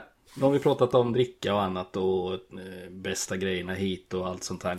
Eh, jag tycker det är dags att vi ska köra lite sådana snabba för eller emot frågor. Lite debatt emellan oss och se var vi står. Eh, Så att jag, jag läser upp då, vi, vi har några stycken. Eh, så får vi se var ni, var ni står någonstans och sen varför då. Så eh, något påstående eller en kort grej av något slag sådär. Så då börjar vi. Och då går vi ut direkt här på svenskans existens. Finnas eller inte finnas. Är ni för eller emot och varför? Jag är för eh, om den ändras, emot om den är så som den är just nu. Jag vill gärna ha, jag vill gärna ha en tävling som svenskan. Den är ju an- anrik och allt det där. Men så som den är idag så tycker jag att den har eh, spelat ut sitt syfte. Det är ju... Alltså en tävling ska ju vara spännande. Mm, jag håller med. Jag är helt inne på samma där. Att I sin nuvarande form så tycker jag bara att det är ett sömnpiller egentligen. Det är samma, samma sak hela tiden. Det, det händer liksom inget speciellt i den. Eh, det blir inte det där nervkittlande eller det där intressanta att gå in och kolla ställningen eller få rapporterna eller sådär. Utan nej, någonting tycker jag ska, ska göra för att den ska överleva. Någon, någon förändring eh, måste man nog göra annars så tror jag att det bara kommer in ut i sanden till slut. Och någon större förändring. Mm. Typ... Ja. Ja, Ja. vilka då? Eh, nej, lägg ner svenskan tycker jag. Eh, Mm. det, dels för att eh, ja, det, det är ju samma vatten liksom som eh, ja, representeras i eh, svenskan och eh, jag tror det skulle dyka upp mer andra vatten om man tar bort svenskans. Det är jag inte övertygad om. Då skulle Mm. liksom folk eh, ja, leta lite mer lokalt och sånt där. Jag gillar ju det, nu är inte jag med och tävlar där längre men eh, eh, som han har eh, Specimen Cup. Finns den fortfarande förresten? Ja, då. Ja, okej. ja. Eh, Det konceptet gillar jag. Eh, Som han har. Att det bara är två vatten för att representera eller två fiskar från varje vatten. Mm. Det enda som är tråkigt är att det är samma vinnare varje år. Ja, Alltså. ja kanske. eh, Vem är det som vinner? Ja, Mona. Ja, okej. Hon, hon dominerar. Ja, hon har vunnit varje år tror jag. Ja. Det är fan coolt. Det är en bedrift i sig. Jo, Ja, men det var alltså- väl han, eh, vann inte han ifrån eh, Värmland, jag kommer inte på vad han heter. Eh, skäggig snubbe. Ja, nu har jag tappat namnet där, eh, vad han hette. Ja, men någon skäggig snubbe från Värmland i alla fall. Ja, Jultomten. ja. Ja, ja men Palle då? Nej, fan, jag måste instämma med Micke. Jag håller med om allt han säger. Det enda jag skulle, som siste man här får jag väl lägga till att jag, jag tycker att tävlingen bara skapar en massa tjafs och osämja och skitsnack. Och, nej, jag, jag tycker inte det är kul. Är det inte. Jag ska aldrig vara med och vara med i den tävlingen. Aldrig mer. Mm. Nej. Vi, men då är vi egentligen ganska rörande överens alla fyra skulle jag säga att eh, som den är nu så är, är det ingen, ingenting att ha. Nej, Inte som den är nu. Nej. Mm. Ja. Vi lämnar det där. Och går vidare till nästa. Äh. Jag vet inte hur många som läste om det här men eh, det, det var ju en eh, diskussion på nätet för ett tag sedan om eh, Martin Bowlers återkrokning av en fisk. Kommer ni ihåg den? ja. Det var ju ett klipp på Instagram eller Facebook eller något va, där han blir filmad utan sin vetskap tror jag av i något skede där de spelar in en film eller något liknande. De pratar om att ja En fast- återkrokning. Fast, fast var det inte så här, det var väl inte han som hade fått fisken va? Eller var det det? Jo, det var han som hade fått fisk. jag tror det var, Det var han han som, som... Ja, men problemet Ja, är ju att man vet Jag ju inte mig att riktigt det var han de... som filmade och hans polare som skulle... Eller nu kanske jag som rör ihop det där. Ja, nu är det nog du som Ja, okej. äter skumtomtar. Ja. Ja, Vad hette det? Han med skumtomte? Men vem vet, du- vet du Krille eller Tomba, hur var det egentligen då? Nej, men han står ju i klippet. Kameran står ju på backen. Så att han står ju inte och håller kameran i handen och filmar honom. Och sen står ju Bowler med en fisk i hoven och sen börjar de snacka med varandra. Förmodligen så har han ju inte fått de här rätta klippen på det där. Och då säger ju Bowler att, ja, vad menar du? Ska jag, ska jag kroka om fisken så tar vi typ hovningen en gång till då? Och han kameramannen säger någonting i filmen. Ja, kanske det. Ja, men då får du hålla det för dig själv, säger han. Och sen tar klippet slut då. Så man vet ju inte om man har krokat om den heller. sådär. Men jag tror inte att det är eh, helt ovanligt att man gör det. ja, det tror inte jag heller. Nej, Nej. inte jag heller. Jag, jag ska ärligt säga att jag tyckte inte var- ens det var sådär. Folk var ju helt upprörda och det skulle bojkottas till höger och vänster och moralpolisen vaknade till som aldrig förr över en sån grej. Mm. Eh, jag är ganska säker på att det är väldigt många fiskefilmer där de får göra detta för att de ska få med rätt vinkel och så vidare. Så att jag tror inte att det är någon speciell nyhet. Tittar man historiskt sett på reklambilder i tidningar och annat så eh, hänger ju de här eh, olika fiskedragen och jiggar och allt sånt alldeles för perfekt i mungipan på fiskarna för att det ska vara vara vara en korrekt fångstbild utifrån att den har suttit så från början så att man eh, Det är ju en form av återkrokning också att du har lossat den och sen hängt tillbaka den i mungipan på fisken och tagit bilden för att det ska sälja.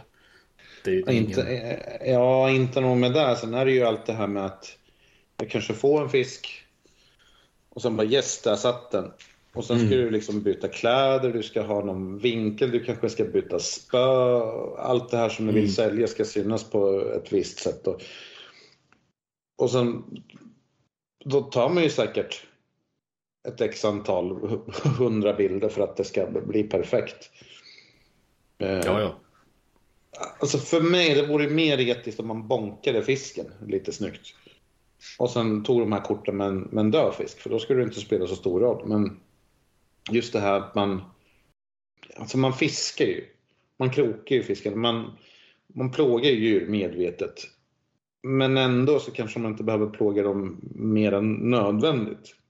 Och det är väl där det hela blir lite grann så här eh, ja, en etisk fråga eller vad man ska säga. Mm. Mm. Men ja, alltså fiskebilder idag är ju för perfekta. Visst, alla har ju mobiler som har en bättre kamera än den bästa kameran på 80-talet.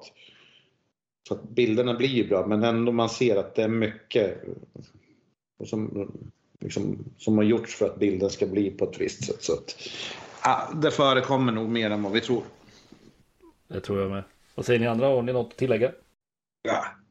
Just den grejen, lite stormigt vattenglas tycker jag. Mm. Men om man säger så här då, är det okej att göra så? Frågar du mig nu? Ja, men vi vet ju att folk gör det, men är det okej att göra det? Att Nej, krok... det tycker jag inte. Så Som eh, du sa där Tommy, plågar dem i onödan känns ju inte okej. Nej, det ska man inte göra förstås. Nej, för att det är också det att alla hakar ju på trenden att nu ska vi mobba Bowler. För man ser ju hans Instagram-konton. Alltså, det var ju samma fråga hela tiden.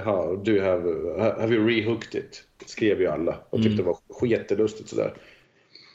Men eh, Det är just den grejen som jag tycker lite...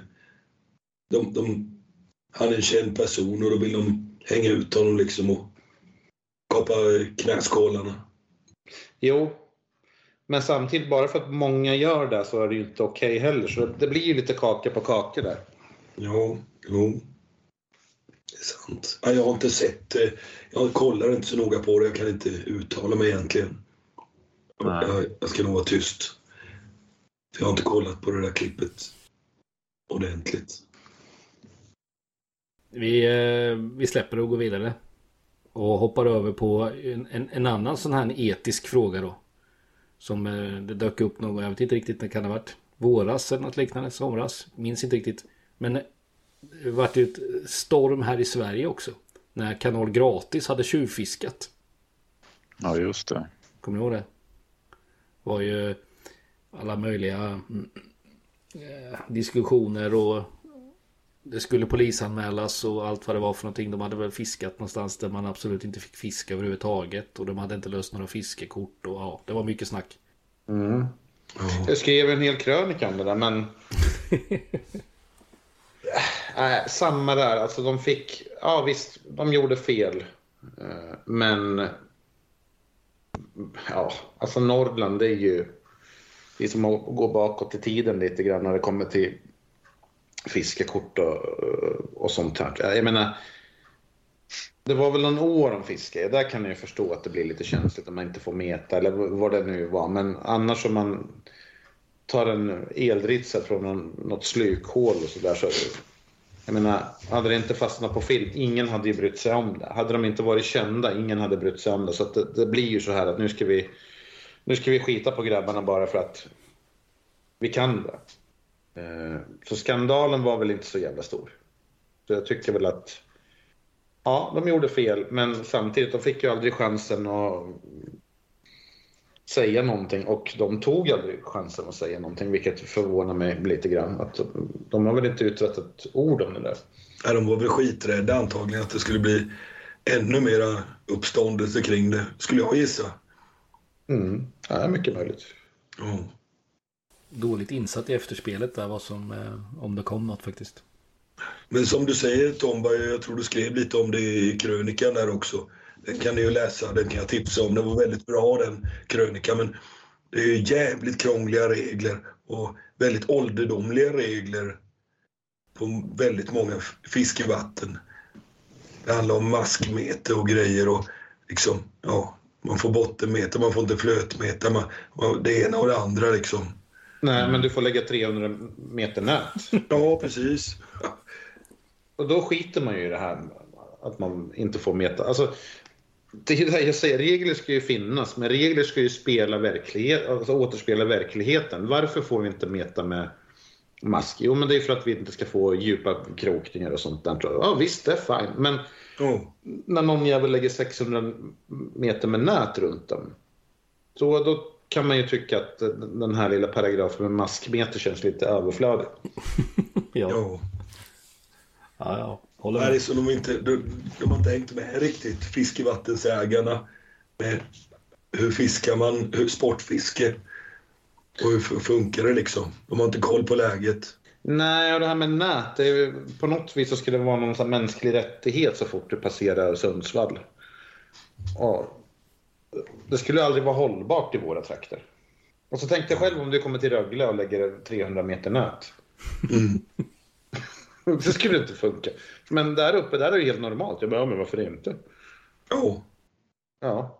Men det handlar väl om samma grej egentligen som det gör med Bowler. Alltså de, de här grabbarna, de är kända i, i Sverige och de, de är på Youtube och grejer och liksom, eh, ja, äh, egentligen, vem orkar bry sig? Som metare så, skitsamma. Nej, och jag tycker att de här, det finns väl ingen i Sverige som har gjort lika mycket för, för kidsen än dem. Nej. Jag såg ni bara på mässan om inte annat. Vad fan, det var ju kö dygnet runt i deras monter. Ja, absolut. Mm. Så att de är absolut jäkligt viktiga för att locka in kidsen. Ja. Sen förstår Men jag... kolla, kolla mässan där vad de höll på med. Vad de, de provade konstig mat, så här, surströmming och sånt va? Eller hur var det? Ja, något sånt var det ju. Men ja. Ja. Provade olika maträtter och kidsen jublade ju liksom. De var ju deras idoler. Mm. Det är skithäftigt. Nej, men, sen, men sen är det konstigt att folk är så kritiska, vuxna män. Men vad fan, de gör ju bara skit. Ja, men det är inte så att jag kollar på Björnes magasin och sen bara fy fan vilket dåligt program. Ja. Alltså det är exakt samma sak. De riktar ju sig folk mellan 3 och 15 bast eller någonting. ja, och då är det bra, bra program liksom. Jo, Bästa barnprogrammet. Ja, men hur ska en 55-årig gubbe få för sig att börja klanka ner på det? Det, det blir ju konstigt. Nej, vi säger ju ingenting om Teletubbies. Eller jo, det gör vi sig. Men, men, men det är inte så ofta man kritiserar andra barn, barnprogram egentligen. Nej.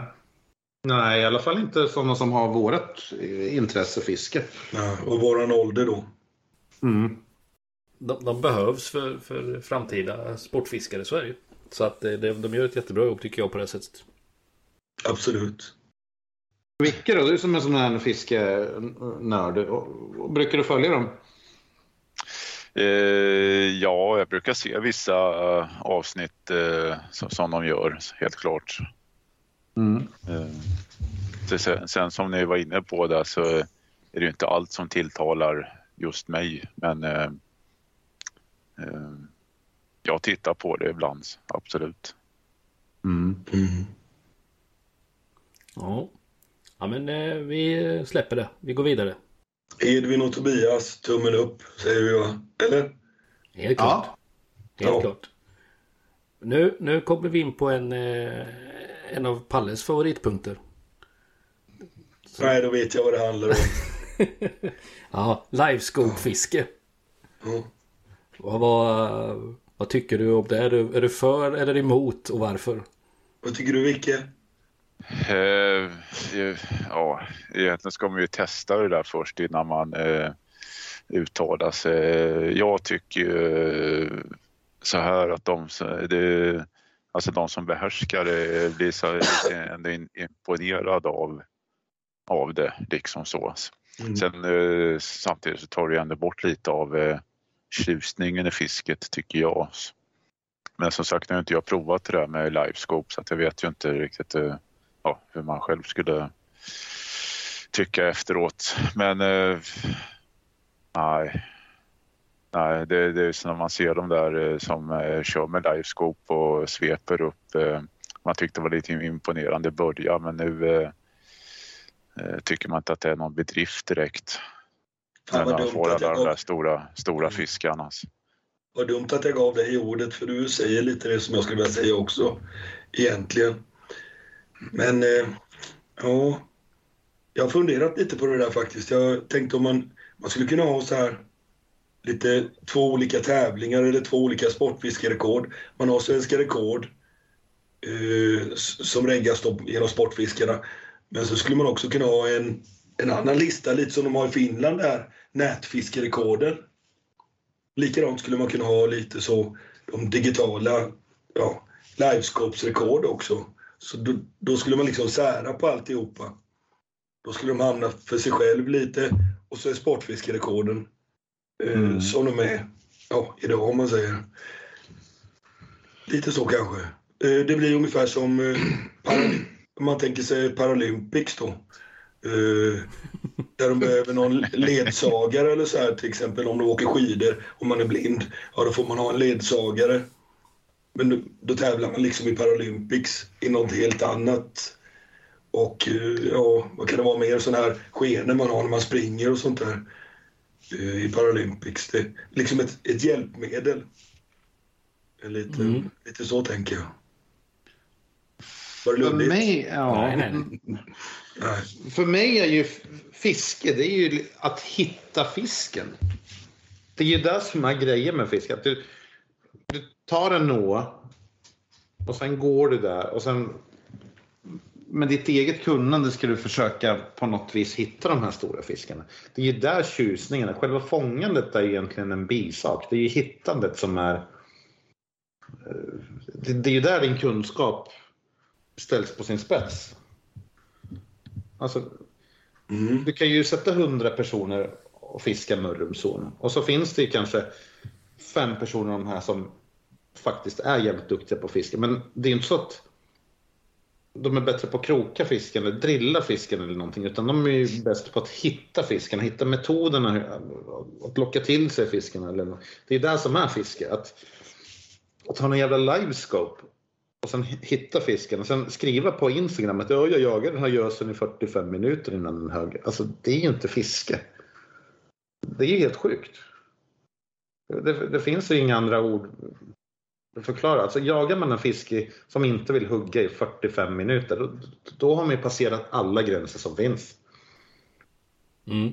Det är ju lite som när jag var nere i eh, Kalmarsund för några år sedan så eh, var det ju båtar som var där, men där hörde man, ja men där står det sju abborrar, så plockar de de sju abborrarna så åkte de vidare. Mm. Och det måste ju vara, då måste man ju känna sig som en man. Ja, Ja. ja, men egentligen Kalmarsund lite så. Det är ju, fiskar man utan lives- livescope där, då är man antingen, antingen är man riktigt dum i huvudet eller så är man en tjurig gammal gubbe som envisas och tror att man kan hitta fisken. Det är så jädra outstanding att köra med, med de här digitala grejerna alltså och hitta fisk. Jag vet att det, och Carl Lindén berättade ju att de var nere två, tre gäng tror jag en, ett gäng hade med sig livescope och de fiskade alla de här tre dagarna de skulle fiska. De två andra gängen, de här två andra båtarna, de åkte hem efter första dagen. De insåg det fanns en chans för dem att få fisk. Nej, alla som bara- med livescope, jag, jag önskar dem i julklapp alltså en evig elallergi. Det... Nej, fy fan. Fina, fina ord att avsluta den diskussionen med faktiskt. Jag tycker med det. Eh, ska vi... Eh, Men sa du något Krille om det där egentligen? Om nej. Ja, Eh, han, han hetsar oss att... Uh, och sen, och sen bara, ja, då går vi vidare här till nästa punkt. Ja, det är fan elakt du. nej, Som kan tycker... kasta in en massa kött i krokodilerna. Precis. Ska de slåss om det och sen så bara sitter man och skrattar vid sidan om. Ja, låtsas som ingenting har hänt. Precis. Nej, jag är, är verkligen inte för livescope-fisket eh, alls faktiskt. Jag tycker att det blir... Jag tycker att man går på, eh, som Tom var inne på, det här med, med att du jagar fiskarna på ett annat sätt. Det blir inget hållbart fiske om alla ska hålla på med livescope för då kommer du hitta alla fiskarna i sjön hela tiden. Du kommer hela tiden pressa de fiskarna konstant och du kommer jaga dem och du kommer vara på dem hela tiden. Det kommer till slut tror jag det kommer skapa ett, eh, alltså att eh, våra, våra vatten kommer bli ännu mer dåliga än vad de redan är idag. Så, så hela utvecklingen gör ju att vi skapar ännu sämre fiskevatten. För man ska ha i åtanke att den här teknologin som finns nu, den är ju relativt kostsam att införskaffa. Men säg om tio år, då kan du beställa livescope från Wish för Mm, precis. 50 Ja. spänn.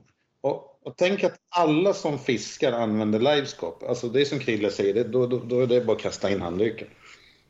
Någonstans ja. så eh, måste vi börja fundera på hur, hur vi ska förhålla oss till tekniken ur ett alltså, moralperspektiv men även hur, hur ett hållbart fiske ska se ut i, i Sverige. Vi kommer döda varenda vatten om vi håller på som vi gör nu. Eh, det kommer inte finnas en chans att få, få något, något vettigt fiske någonstans tror jag. Tyvärr. Eh, Nej, fiskarna, hur fan, alltså som gösarna till exempel, de kommer ju... Alltså bestånden kommer kollapsa. Mm. Det, det kommer det göra. Ehm, och det är redan på god väg att göra det idag. Eh, Det finns många vatten vi kan titta på och skulle kunna nämna med namn som har eh, kraschat på grund av detta. Så att eh, nu tänker jag inte göra det. Men den, eh, det är verkligen någonting som man eh, eh, behöver ta en, en funderare kring i, i Sportfiske Sverige. Mm. Den, eh, det spelar ingen roll vad vi sitter och säger här menar jag. Utan, men, men det, är, det är ett, eh, för, för mig är det ett jätteproblem ut. Jag skiter i att man använder det eller tittar och vill köpa och allt sånt där. Det kan väl vara kul för de som tycker om sånt fiske. Men det kommer döda allt fiske. Ja, för det börjar ju liksom med att eh, fisken skyggar för motorer. De skyggar för elmotorer. De skyggar för skuggor från båten. Då får man sluta fiska på dagen. Så måste man gå över och fiska på natten.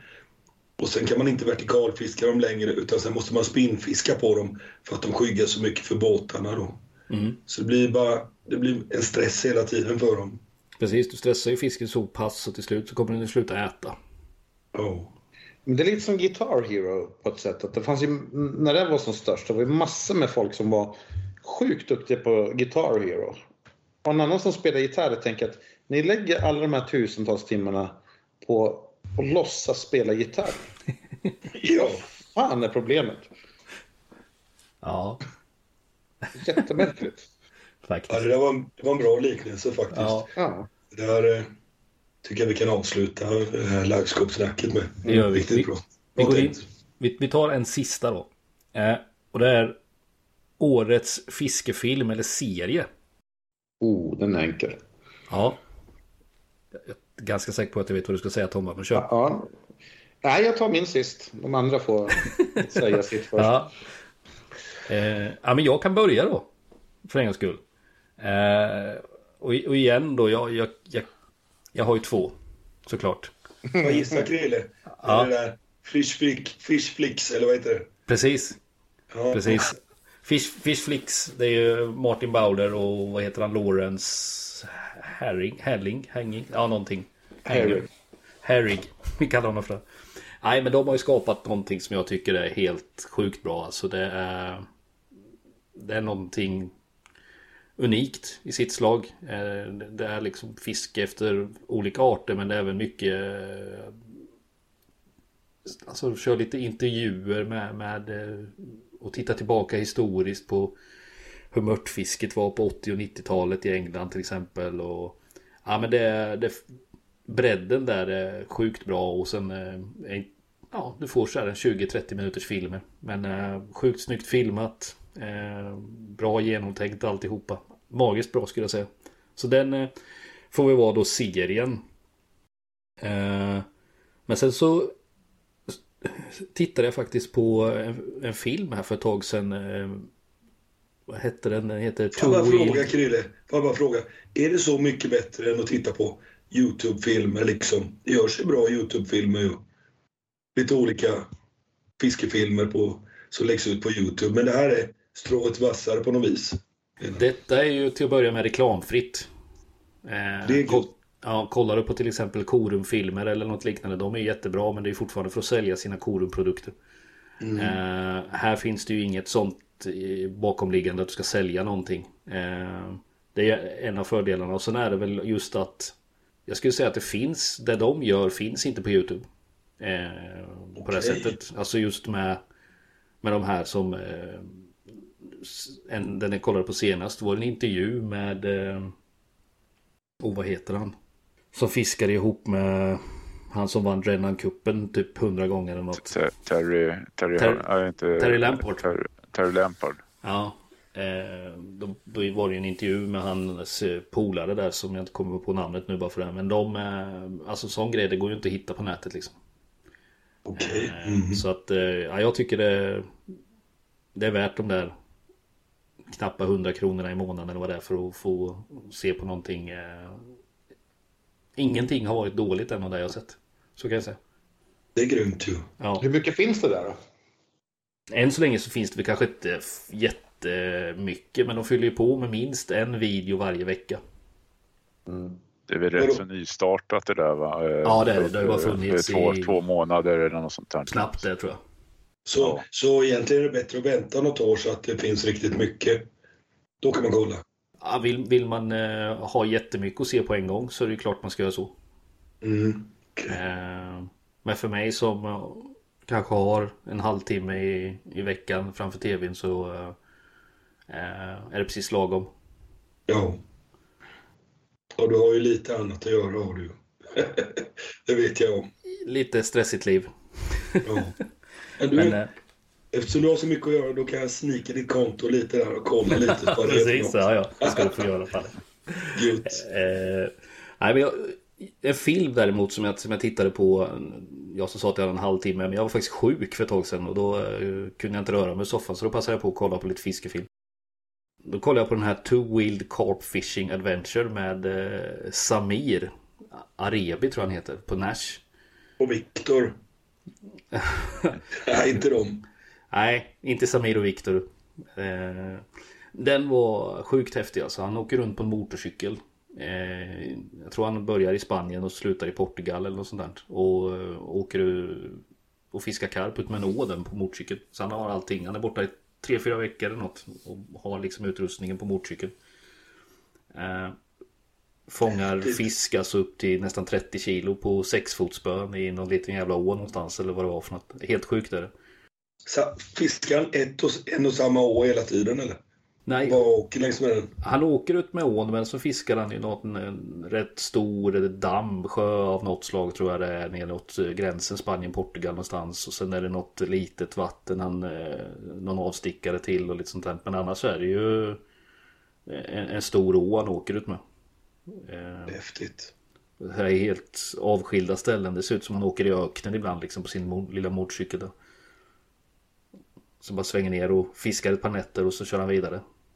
Eh, Sjukt, sjukt eh, inspirerande alltså. Jävla häftigt vilket äventyr. Den, den kan jag verkligen rekommendera. Coolt. Vad heter den sa du?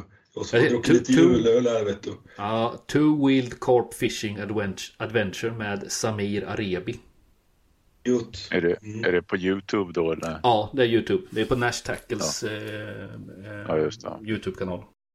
Den, den kan jag verkligen rekommendera. Sjukt häftig. Nu då Palle? Nej, men kör någon annan. Fan, jag är skitkass och kolla på fiskefilm och sånt alltså. Eh, ja, o- Okej, jag ska säga något. Eh, jag brukar söka på Roach, brukar jag söka på på Youtube. Och så brukar jag hitta lite goa mörtfilmer och sånt där. Eh, och så då ska vi se.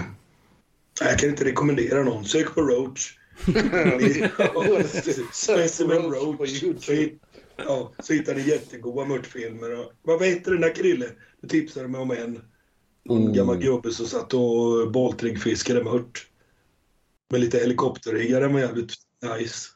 Är, är, det när, är det när de är i den där Homersfield? Ja, men det tror jag nog va. Ja, den där Korum-filmen va?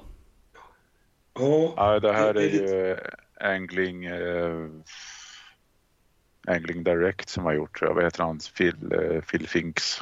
ja just det, just det. Ja, Han Phil fiskar i, han fiskar i här gravel pits. eh, Det är karpvatten egentligen. Ja, det Ja, heter ju det. Homersfield. Ja, Ja. Och det är jävligt stora mörtar i dem. Hallensjö då? Jag är väl lite som Palle där. Jag vill inte direkt någon sån här... Jag brukar eh, söka ibland på Roach eller eh, något. Jag plöjde igenom alla eh, Catching the Impossible häromdagen. Eh, gamla fina. De är, Ja. bra, de är bra i dem. De är jävligt bra. Eh, ja, men det är lite så, ja, man söker på perch eller eh, lite vad man ja, ska fiska. Och så här. Nu, men jag kan inte direkt säga någon som, eller någon, någon nytt sådär. Eh, sen ska jag ju eh, skaffa det där Fishflix då, för det verkar ju faktiskt jävligt spännande. Mm. Ja, jag blir också sugen på det faktiskt.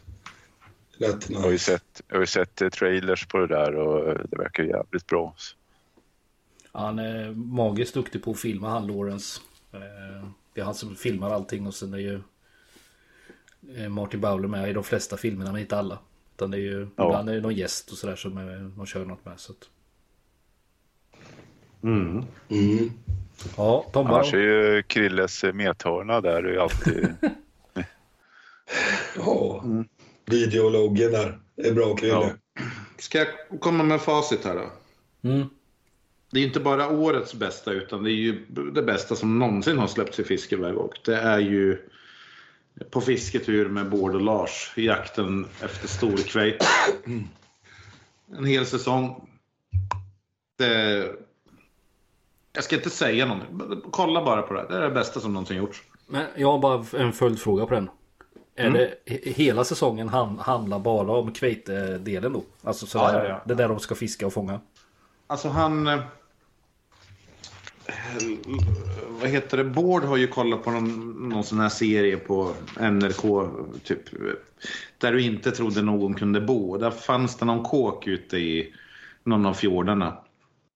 Och då blir han lite besatt av den här kåken och han säger att nu ska vi hyra den här jävla kåken och sen ska vi försöka få en sjukt stor hälleflundra. Och De har aldrig fiskat hälleflundra, de är flygfiskare, de kan ingenting om det där. Och sen köper de med sig morötter och potatis och tänker att havet är ju fullt med fisk. och sen rullar det på därifrån. Alltså det är ju, det är ju som Bra intro alltså. Ja, det är helt otroligt roligt. Alltså det är ju, det är ju som en bra komedi. Det har alltid varit bra med Lars och Bård, men det är just den här komiska aspekten. Att det är inte det här nördiga. Så, ja, så här kommer, knyter du på en propeller. Alltså, det är bara humor. Och fiske. Jag tycker det, de har liksom tagit udden av det här seriösa på ett, ett sätt som jag tycker är fantastiskt. Ja, ja den... eh, Jag, jag måste ta tag och kolla den.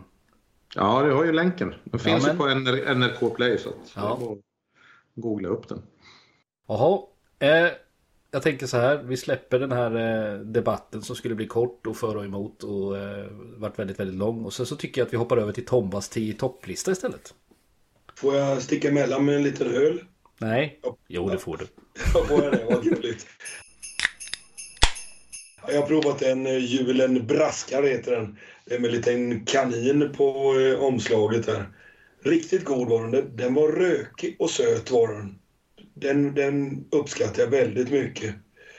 Jag ska säga 4,8 volymprocent. Det uppskattar jag däremot inte. Skedemosse gårdsbryggeri på Öland är det som har gjort den här rackaren. Väldigt snygg etikett är det. Cool flaska också, lite annorlunda design. Eh, men kanske bra för podden att, eh, att den var bara på 4,8. Men eh, den smakar gott gör den. Det är något för eh, damerna där hemma. Ja, gött. Mm. Nej, men vi kör en 10 topplista då. Mm, det tycker jag. Härligt. Tombas 10 i topplista. Ämnet denna gång det är ju de tio, eh, vad fan har jag skrivit här? De tio tänkvärda saker om oss i Swedish Anglers under året som har gått. Så att det är lite för och emot och eh, lite så debattmaterial här då. Mm. Vi börjar med nummer 10 då. Att världens ovloggigaste man startade en vlogg. Ingen av oss andra tror att det kan vara något annat än frukten av ett förlorat val. Och då är det ju Christian Smethörna som jag syftar på. F- förklara, hur, hur gick det här till? Jag vet inte. För du känns ju inte som killen som ska börja vlogga sådär. Nej, det kan jag hålla med om alltså. Eh, men det var inget dåligt vad heller. Jag är ledsen där att svika dig. Men eh, jag, när, när, vi, när vi började spela in lite filmer så tänkte jag att eh, vi kanske behöver få ut lite mer material lite oftare. Och då är det enklare att, att göra en vlogg av det än att man ska lägga tid på att spela in en eh, Alltså spela in filmerna tar rätt mycket tid. Eh, Det, det krävs en del planering och så vidare. Eh, En vlogg, då är det enklare. Eh, Du tar med dig kameran ut och, och filmar det du gör ungefär. Mm. Sen var ju aldrig tanken att det skulle bli eh, eh, så många avsnitt som det har blivit heller. Utan eh, det skulle bli något enstaka emellan någon film kanske bara. Men eh, jag fick ju någon jävla dum idé där förra året och tänkte att jag ska göra ett avsnitt varje månad. Eh, Så att man får följa mitt fiske under ett helt år. Så här i efterhand var det en dum idé men... Mm. Men eh, de har ju gått bra. Ja, ja det är jättekul. Det är jättemånga som tittar på dem och eh, kommenterar och hör av sig och uppskattar dem och allt det där. Vilket, vilket är roligt såklart. Men samtidigt så känns det lite udda liksom att... Ja, jag vet inte riktigt. Själv tycker jag att de är rätt uh, uddlösa. Det händer inte så mycket kanske och så vidare. Men någonting finns det väl uppenbarligen eftersom folk gillar dem och, och eh, hör av sig och skriver. Och, Du gillar ju att filma jag också. Det, det har jag ju sett när vi fiskar tillsammans. Du pillar med kameror och det är lite teknolog, teknik och sånt där. Det, ja, det, det ligger dig nära om hjärtat på något vis ändå. Ja men det gör det ju. Alltså jag jobbar ju med teknik, data, eh, digitalisering och sådana här bitar. Så att eh, det är klart som tusan att det följer med på nästan omedvetet att Ja, jag, jag kan inte bara sätta mig ner, köpa en kamera och använda den. Utan jag måste ju lista ut allt i hur den funkar och hur, vilka inställningar och vad kan jag använda den till, till vilket och allt sånt skit. Man är ju dum i huvudet när det kommer till sådana saker. Ja, det är jag jävligt tacksam för. För jag köpte också en sån här GoPro-kamera. Då sa jag till dig så här, fan Krille, justera in den. Ställ in den som jag vill ha den. Som du vet, jag vill inte att det ska bli böjd eh, horisont och så vidare. Och du fixade du. Du pillade och grejer och perfekt är det nu. Ja, Mm. nej så det, ja. Det var inget dåligt vad så att säga. Okej. Nummer nio då. Fiskar man så är det bra att kika in väderprognosen innan passet. Pratar man däremot med Palle så får man först kika in hur IK Oskarshamn ligger till i hockeytabellen. Ja.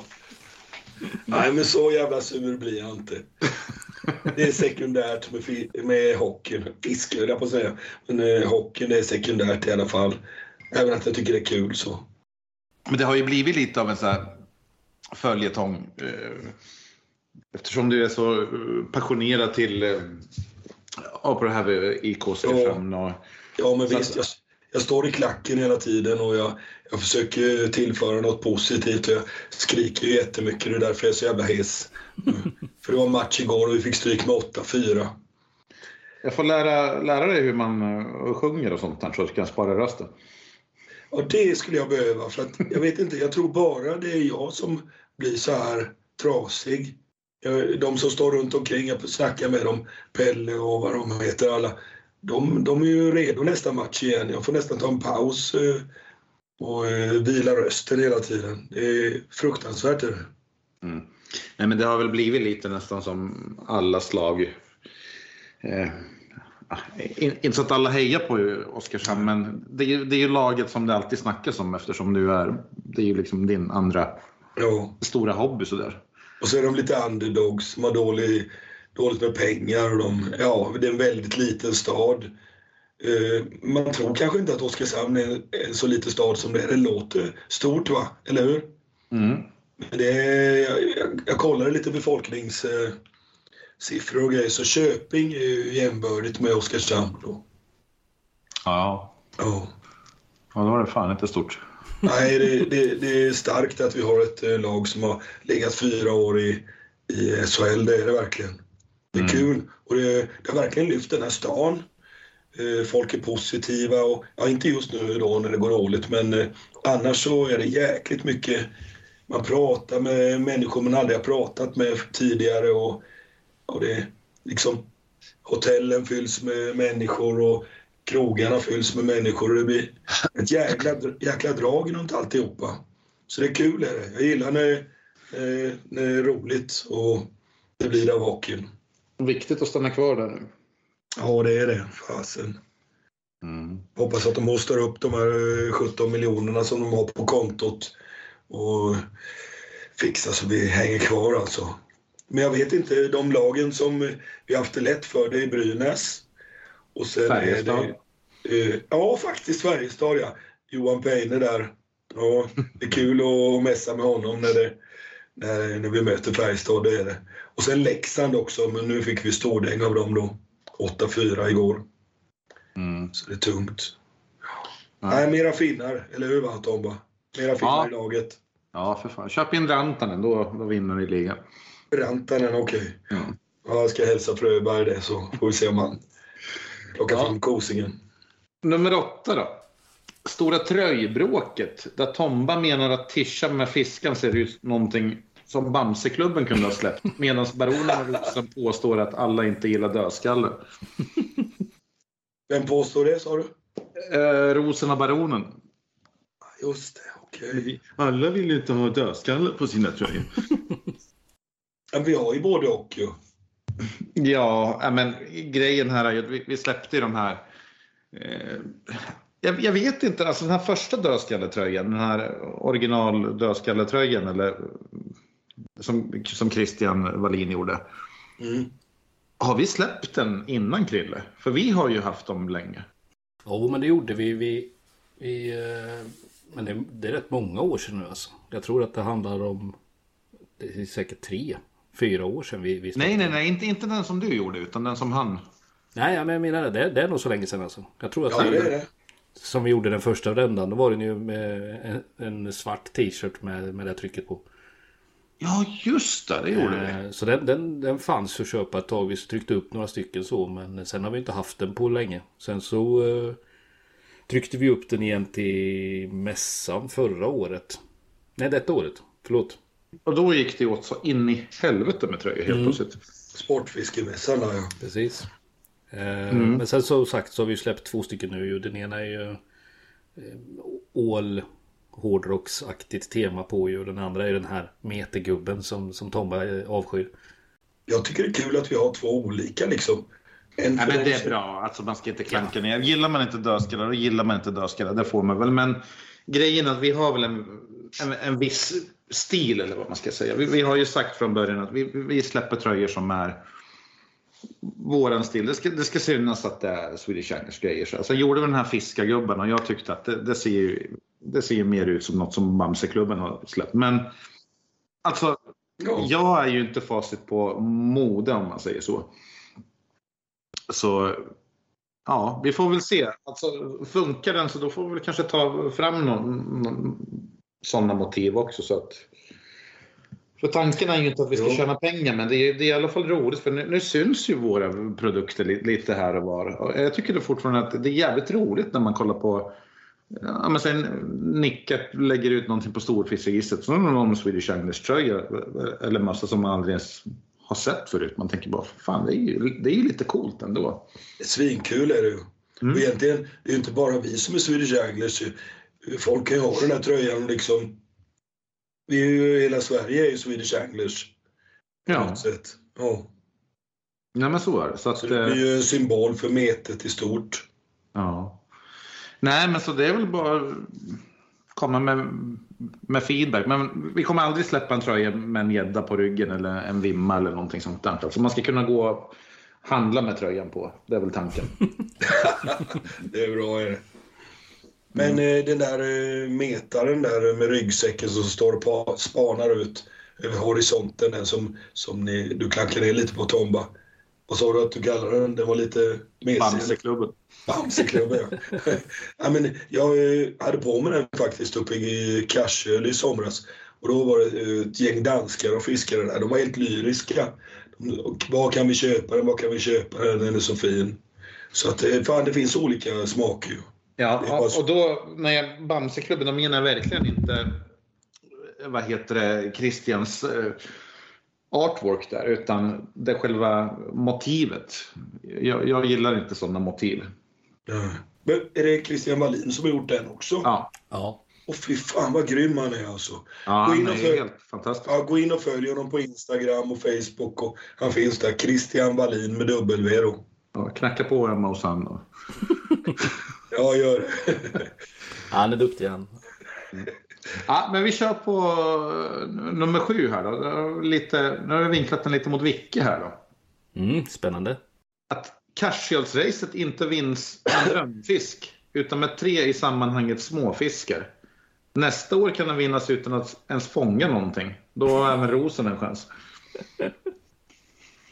Fan, jag fattar ingenting nu. Inte jag heller. Ja, men ni fick en fisk på 16 och 6. Ja. Målemästaren fick ju. Ja, Men ni vann ju inte racet eftersom vi har ändrat på eh, reglerna att det är poäng per fisk och kilo och sådär. ja just det. Just det. Ja, ja. Och till nästa år så skulle vi ju ha en liten ranking där de här sämsta platserna börjar med eh, ett Pluspoäng. visst, ja, ett visst försprång sådär. Så att, Minuspoäng för de bra platserna mm. ja. och pluspoäng. Ja, just det.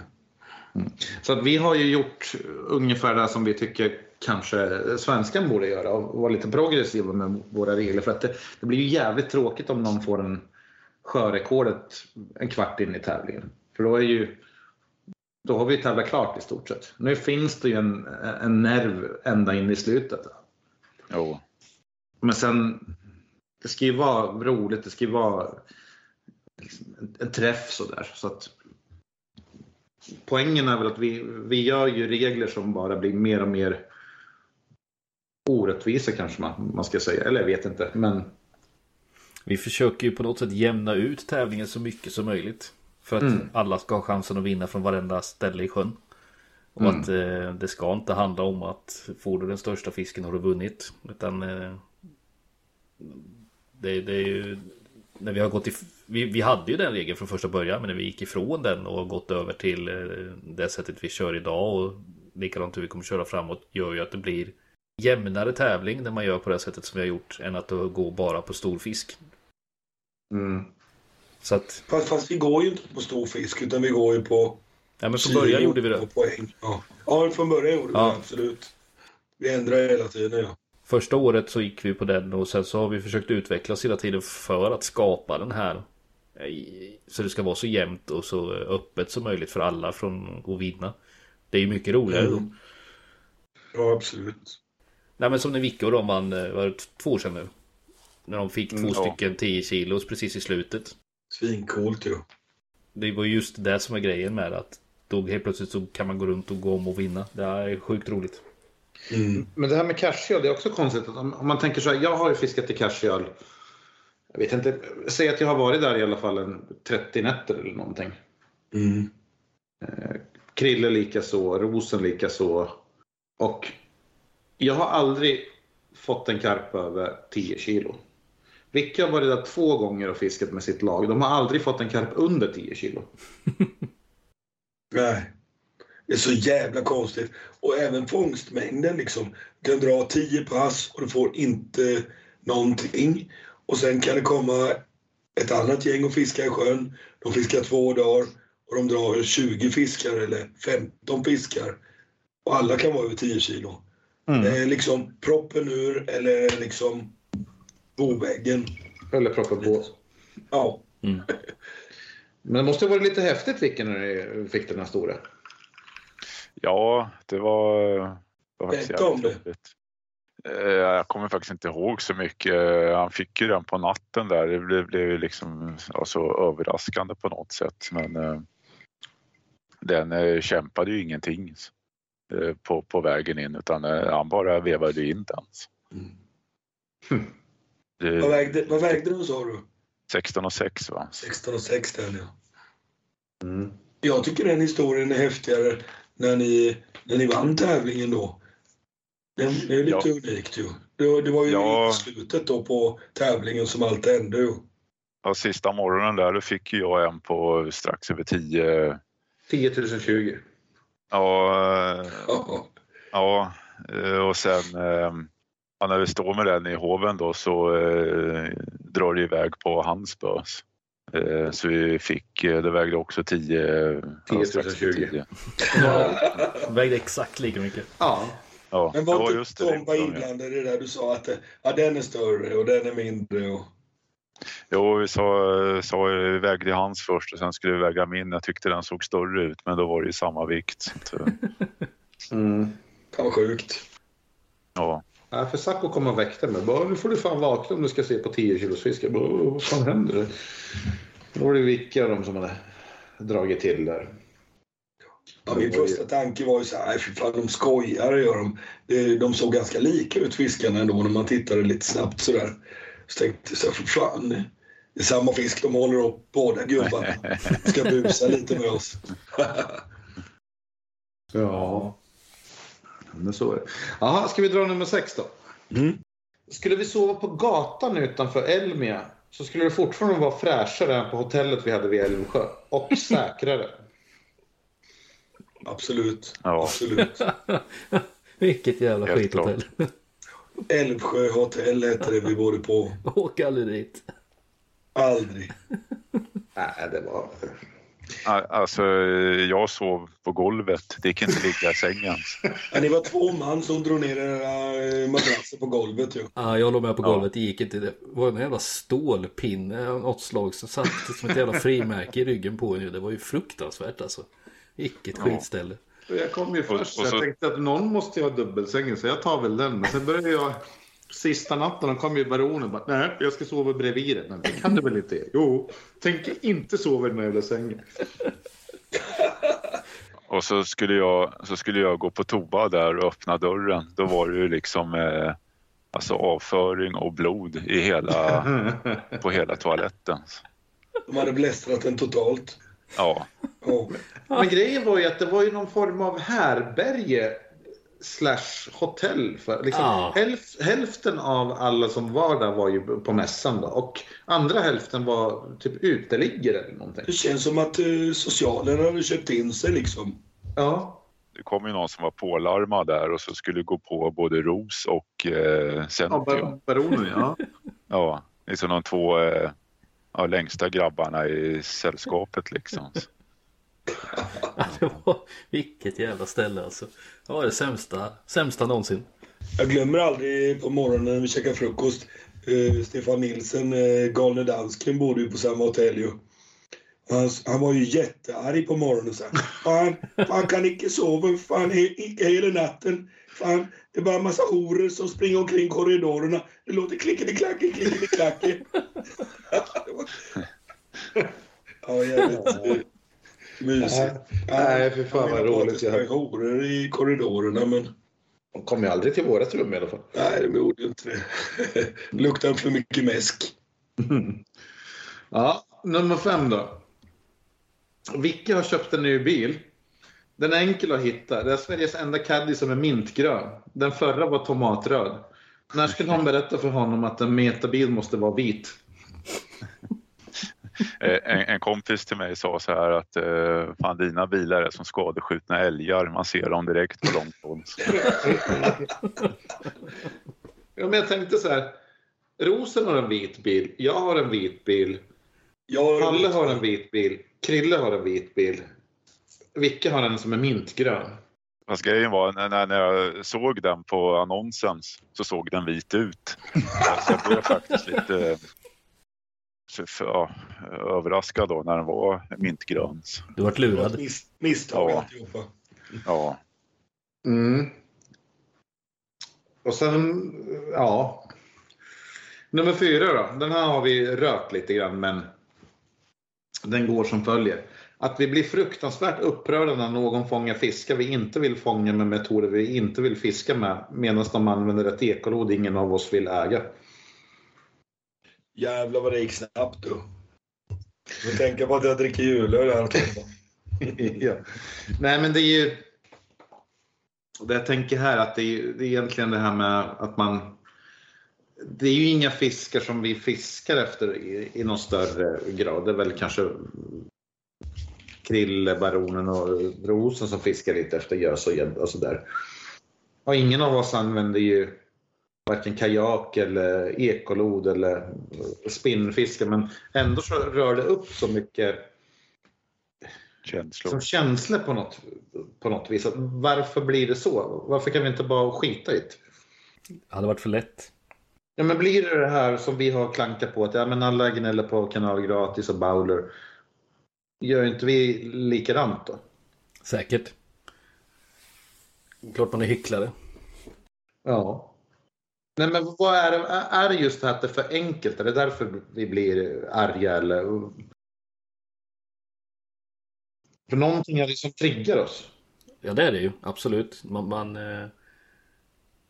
Jag vet inte, jag tror att det är det där som du var inne på Tomma mycket med att det handlar om att, att vara duktig på att läsa vatten, hitta fisken och, och de här bitarna. Eh... Och då blir det nog på något sätt svårt för hjärnan att bearbeta att någon har eh... kört med livescope och prickskjutit på den fisken och fått den. Eh... Då känns det inte riktigt lika bra. Och då måste man eh, påpeka det på något sätt. Fast var det inte så här Christian att du hade varit och fiskat gös och så, sa, så var det någon livescope-fiskare där ute som sa att eh, du var tvungen att ha koll på honom för han hade inte koll på dig. Ja, ja, precis. Jag, han frågade om, eh, om jag hade en lampa i båten för att eh, han skulle åka runt där ute och eh, behövde Alltså han var lite nervös för att han åkte och tittade ner på skärmen ganska mycket så att han eh, inte skulle köra på mig. Så då, då skulle du ha koll på honom istället. Ja, precis. Ja. Ja, men det är logiskt. Ja, ja men det, det kändes stabilt så jag åkte hem. Nej, jag skulle Ja. faktiskt åka hem ändå. Eh, och jag hade lampa i båten. Ja.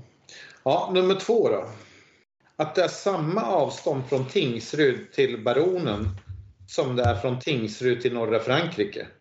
Ändå så har Krille inte besökt någon av de platserna. Nej, det är sant.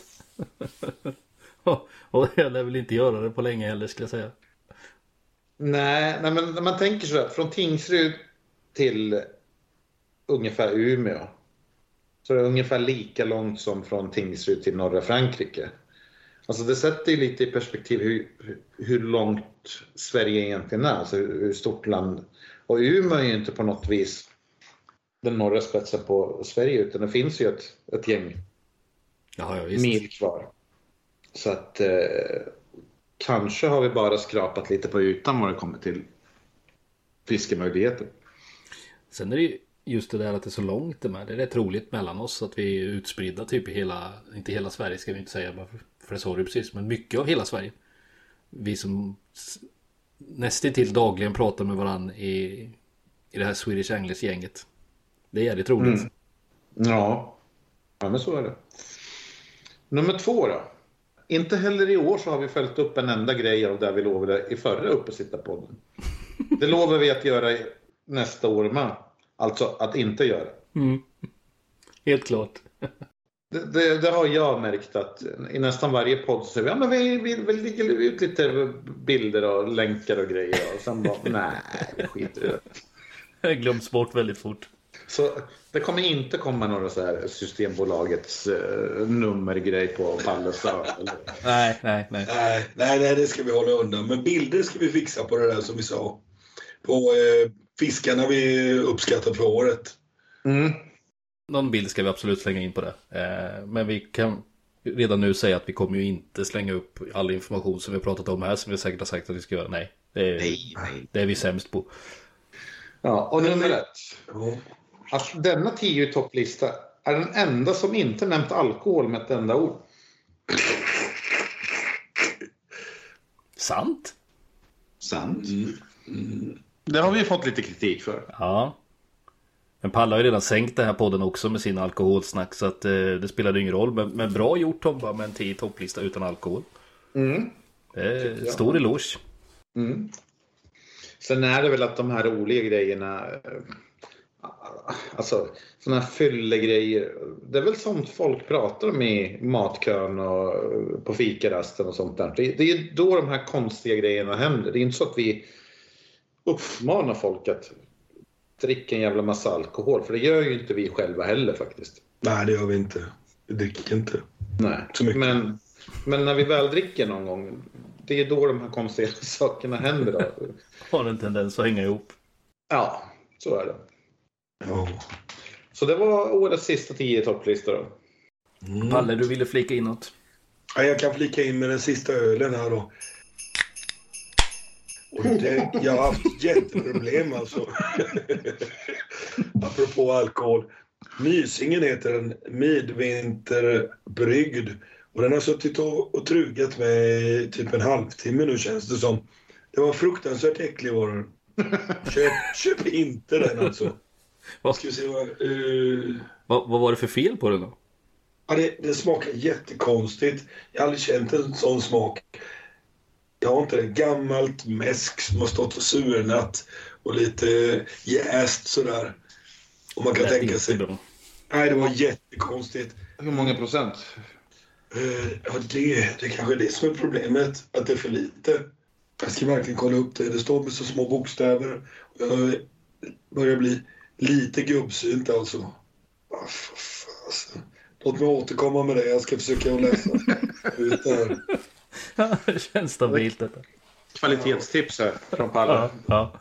Det är bara skit. Det är bara skit där. Mysingen Midvinterbryggd 2023. Det ser skitcool ut. Det är en okej eh, volymprocent. 6, 6 procent. Det brukar vara en väldigt bra eh, eh, volymprocent på vanlig öl så. Vet ni en sak förresten med öl? Att eh, om man verkligen ska testa en öl och känna om den är god, då ska man verkligen dricka den när den är varm. Varm öl. Då får man fram alla aromer. Mm. Då man känner om, om, om en öl smakar bra, då kommer smakerna fram. Kall öl. Jag tror att vi har det bara för att vi, vi ska dölja någonting. Bismaker och sånt. Men varm öl, det är det man ska dricka. Det märker man när man tar med sig ett flak till casheöl till exempel. Mm. De första är kalla, de sista är varma. Så de smak, det, är inte som, det smakar inte som samma öl ens en gång. Nej, det gör det inte. Nej, de kalla är godare. Ja. Och har du med en massa olika sorter och sånt och alla är kalla, ja, då, då smakar de likadant allihopa. Det bara slinker ner. Mm. Lite så. Ja. Hade, du haft, hade du haft tio varma öl, då lovar du inte druckit de tre. Tre utav dem hade du hällt ut. Ja, nej, men borta de dagarna. Nu, det var första året, nej andra året nu när vi är totalnyktra i casheöl. Så det blir en vinnande trend känner jag. Ja, härligt. Vi, vi, vi släpper det och går vidare. Innan vi, jag tänker innan vi ska avsluta podden här. Så jag har eh, två grejer till jag vill ta upp med er. Eh, så att den första är det bästa köpet ni har gjort i år. Och det behöver ju inte vara en fiskepryl. Det kan ju vara något kopplat till matlagning eller en eh, uppblåsbar kudde eller vad, vad ni nu önskar för något. Jag vet inte. Början Var är bra, varm. slutet är dåligt. Men någonting. Har ni något? Har du no- Vicke har garanterat något. Ja, jag köpte ett signalhorn. Vad är det för att skrämma bort alla eller? Ja, Ja, vildsvinen såklart. ja. Ja, nu Ja, jag vildsvin. det. Jag har haft jätteproblem i år. De är, springer runt tältet. Eh, Jag, jag, ja, jag gillar inte det. Eh, Så du ligger i ditt tält med ditt jävla horn och bara... Ja, A- A4 det där hornet där så att eh, då, Då då jag sticker de. För, för du är inte så långt från mig då. Du är i Småland när du tutar med det där. Ja, Det är mycket vildsvin där i den sjön, det, det känner jag till. ja, ja, det är ju alltså två gånger per natt. Åh herregud. Eh, är det ju. Eh, liksom fem meter bakom tältet. Jag vill inte ha dem där fem meter bakom tältet. Så att, eh, man- man är 43 år och eh, gråtfärdig. Men funkar det då? Ja, De springer därifrån. ja. Man har inte sprungit in i tältet ändå av ren rädsla. Nej, det, det, det var faktiskt det. Jag tänkte så här. eh, Fan om jag drar igång den där och de blir stressade. Han kanske kommer genom tältduken istället. Ingen sån här fäbodjäntan-effekt på det där. Nej, Kanske tur det. ja. Ja, för det var liksom det enda jag kunde komma på liksom, och skrämma vildsvinen med. Alltså. Sen, sen vet jag en här, men det var mer på hans tomt. Eh, en som bor utanför Linköping här eh, drog upp eh, vita lakan och handdukar och det som stod och fladdrade i vinden. Det skulle tydligen skrämma dem men eh, ja, jag kör, eh, hör av att de eh, kommer nära så det är bara att köra signalhornet där. Är det som gas, gastuta då, typ? Ja, Man har på hockey. ja, Mm. Alltså jag förutsåg lite grann det här med att det skulle bli eller förutsåg, jag förutsåg kanske helt felaktigt. Men jag, jag fick för mig att det skulle bli extremt svårt att, få tag på grejer. Det här med coronan, det var ju... Då var det ju svårt att säga, äh, vi vi får inte, vi får inga feeders från, de kommer från Italien och bla bla bla. Så jag köpte på mig allt förra året. Så jag har köpt två grejer i år. Jag har köpt ett paket, tvåans Kamazan och en kylbag från en verket. Så att det är mellan de två det står. Då Mm. kanske jag Mm. säger att det här 50-packet med Kamazan-krok är årets köp. Då. För det är faktiskt det enda jag har köpt på hela året. Allt annat har jag haft. Skönt när det är så någon gång. Ja, jävla bra krok. Ja, ja. ja Palle då? Ja, jag, det jag skulle vilja snacka mig varm för det är nog i, i så fall eh, en värmeväst som jag köpte nu i Black, på Black Week gjorde jag. Klippte till från Hylte Lantmän då en, eh, jag kommer inte ihåg verket riktigt, riktigt på, på värmevästen men jag tror att det kommer gynna mig i vinter nu för jag, jag vill fiska lite i vinter, ismeta, jag ska pimpla lite lake och grejer. Jag tror att det kommer ha mycket nytta av att ha en värmeväst faktiskt. Jag vet inte om någon av er har en värmeväst. Använder ni det? Ja, Jag vet att Centio har köpt den och han eh, rekommenderar det varmt. Varmt. Ja, varmt Ja. Ja, det är klart. Eh, jag fick ju hem den nu eh, för några dagar sedan då. Men fan, den var, den var väldigt liten i storlek. Jag hade klämt till med en Large XL, heter den. Det var jävligt jobbigt. Ska jag, vad ska jag välja? Ska jag välja eh, 2XL eller ska jag välja en Large XL? Hört den kombinationen på storlek Large XL. Jag fick hem den. Tyvärr hade den krympt så jag fick inte över den över magen och bröstkorgen. något, något, något bekymmer var det så jag fick skicka tillbaka den. Men så beställde jag en 2XL nu då. Så jag hoppas att den är bättre då.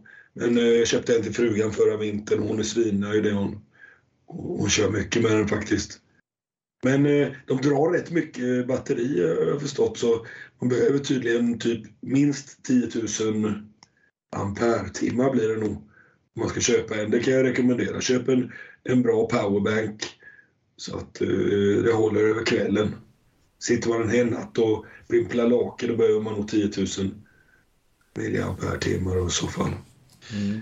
På tal om det här med milliampere-timmar och sånt där. eh, Fiskar en del med Ronny. Mm. Han är också, han är ju eh, ventilation, vad fan heter det? Ventilationstekniker. Tekniker. Ja, alltså han, ja, han jobbar med vent. Ja. Så han har ju mycket Makita-grejer. Eh, Alltså de här japanska. ja. Och deras batterier har ju USB. Så att ja, har du en borrmaskin då kan du ju ladda mobilen, du kan köra stereo med den där och kan till och med få en mikrovågsugn som funkar med de här vanliga byggbatterierna. Att- Och de är ju extremt potenta.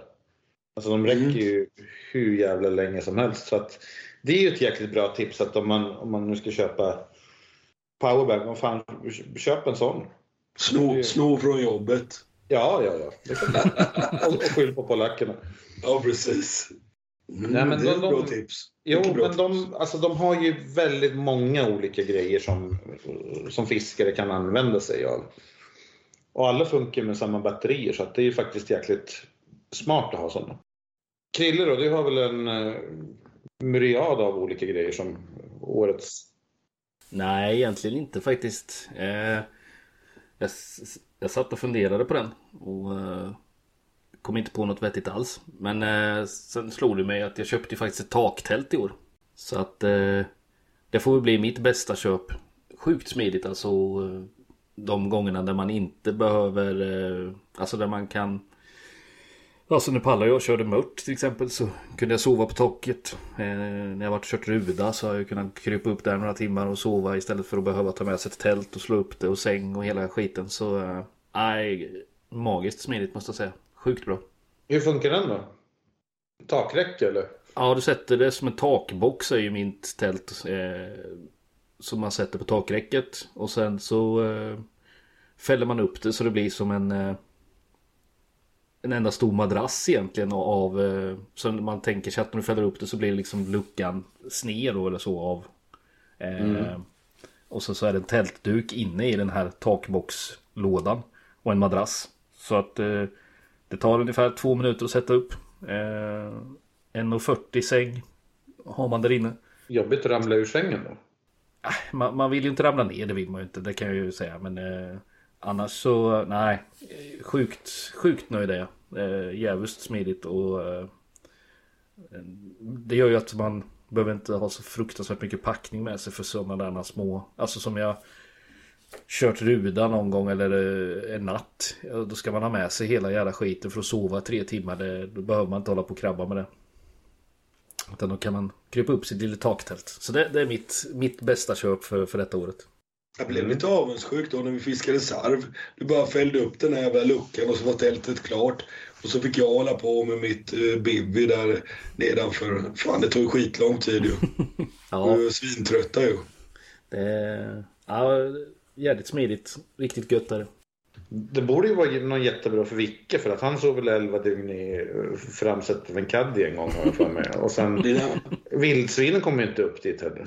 det var så Ja, ja, ja. grymt för dig. Och, Ja, ja då sa du något. Ja. Då är det safe för allt, allt förutom älgar då.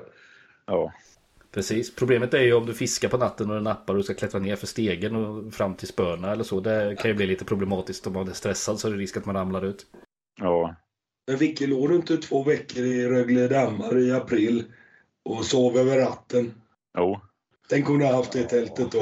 På taket. Ja, det har varit eh, grymt. Fan vad Det var grymt. så, man, eh, ja, man fiskade hela dagen så tänkte ja, men ska man ta en paus och slå upp tältet? Nej, och sen var man ju trött på kvällen då så gick man och la sig där eh, i, eh, i förra hytten.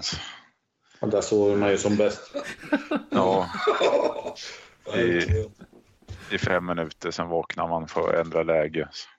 Men gör som Ronny.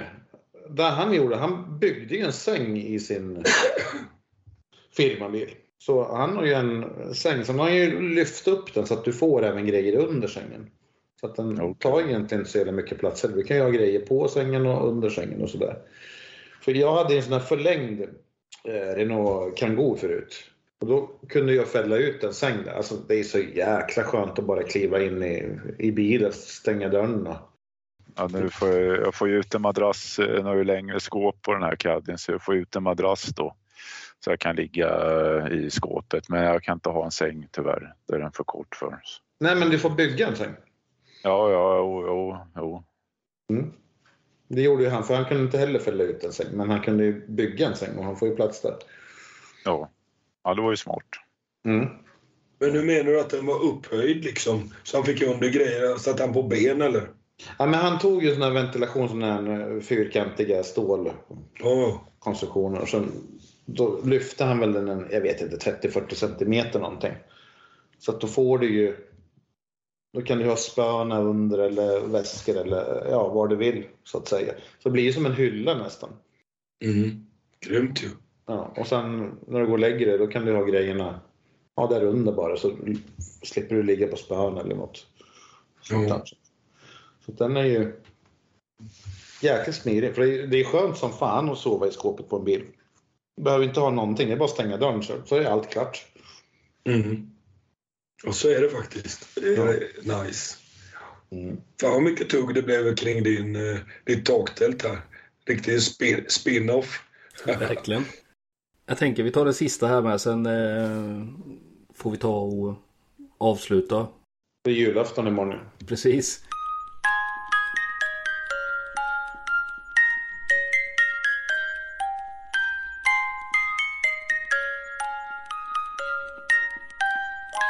Och då kommer vi in på Tombas favoritpunkt. Och det är ju målsättningar för 2024. Så att jag tänker att Tombas svar kommer ju vara helt avgörande här. Har du en målsättning för 2024? Och vad är det i sådana fall? Nej. Det, det är din målsättning är nej. Nej men alltså jag ska inte tävla i någonting, inte för att jag har gjort det i år heller. Eh, Jag ska inte ha några speciella krav. Däremot så kommer jag nog gå in lite grann hårdare och försöka få upp några specifika fiskar. Färnan, mörten och sen kanske höja några PBs. Sutare, id, brax är väl tanken. Jag ska försöka göra några, några resor i alla fall så att jag kan jag tänker, ja, fan, jag har metat i 30 år så att nu är det kanske, nu är det kanske läge att fixa en sån här köpebrax. Mm, mm. Ja, men då har du ju ändå en del mål ju. Jo, på så vis, men jag har ingen sån att det måste väga 5,6 eller ja, du förstår, alltså att det Mm. måste vara en regga eller någonting. Utan jag kommer nog satsa mindre på fiske på så vis att det blir inte lika många pass, men däremot mer såna här, lite mer inriktade pass kanske, om man ska säga. Mm. Det är väl tanken. Så kommer jag släppa några fiskar. Jag kommer förmodligen släppa Rudafisket helt och hållet, Dalälven helt och hållet och sen lägga de timmarna på något annat istället. Ja, man behöver snurra runt lite och lite andra grejer ibland. Annars blir det långtråkigt. Ja, men man har ju fiskat sam, samma lika i så många år. Så att jag, jag känner att om jag ska ha kvar det här så måste jag hitta på något annat helt enkelt. Så är det. Ja, Hallensjö då? Ja, det brukar ju aldrig bli som man eh, har planerat tyvärr. Eh, när man sitter eh, så här på vintern och grubblar och vad man ska pyssla med eh, kommande år. Men eh, eh, jag ska nog försöka våga chansa lite mer när jag är ute och fiskar. Alltså, eh, man tar som Svartån där, alltså gå och alltså, testa lite ställen som man aldrig går på annars. Mm. Lite så tänkte jag. Eller våga testa andra metoder eller eh, beten eller vad som helst. eh. Vinningen där är ju att man behöver inte få så stora fiskar. Bara man lyckas få någonting så känns det ändå som att man har fått ett resultat. Det är det som är så jävla kul med sånt. Jo, för det är ju lite som eh, Tommy sa där att eh, det är samma spår varje år. Man åker dit, man åker dit. Man, ligger, man sitter och nöter där och ja, jag ska försöka våga, våga misslyckas om man säger så. Mm. Det är jag proffs på. Ja, Ja, nej, men det är ju skitbra mål. ja eh, sen, sen blir det ju alltid det där vanliga ja, vad man kör varje år men eh, Ja, men gillar man det, då är det väl inga problem. Gillar Alltså- man att åka till Rögle eller Dalälven eller... Alltså, det är väl ingen, det är väl inget konstigt. Det tycker inte jag heller. Men alltså, man har ju några... Alla har väl vi våra platser som vi gärna besöker om och om igen. Alltså Karsjöl, Dalälven, de här ställena. Så att det är väl fine. Men eh, just det här om man tävlar, då kanske man måste besöka sådana här ställen som man egentligen inte vill besöka. Och då kan det ju, då kan det ju skada sitt fiske sådär att fan man fiskar ju egentligen fiskar som man egentligen inte vill fiska efter på platser där man inte vill besöka och lägga ner tid som man egentligen inte har. Och jag tror inte ja. att det är bra i långa loppet. Ja, något mål som jag har an, annars just på någon sån här speciell art är att jag skulle vilja ha en riktigt stor fjällis. Mm. Det är gött. Ja, Var en riktigt stor då. 15 plus. Mm. Ja, det är stort. Mm. Palle då? Ja, jag skulle vara skittråkig och, och det här passar inte in i en podd egentligen men jag har jättemycket mål. Jag har eh, skarpa mål som är ganska höga. Johan Edman vet eh, vad det handlar om. Men eh, jag kommer inte delge dem. Utan jag säger att eh, jag ska ha det jäkligt kul i år. Testa mycket nya vatten. Eh, bara njuta av fisket och, och ha det riktigt kul hela tiden. Och det har jag nästan jämt liksom, så det är bara att fortsätta på det spåret. Så jag säger inte mycket mer än så. Mm. Mm. Regnbåge. Tråkigt kanske. Regnbågsfiske. Ja, det är typ det. Va? Typ det. Regnbågsfiske. ja. Mm.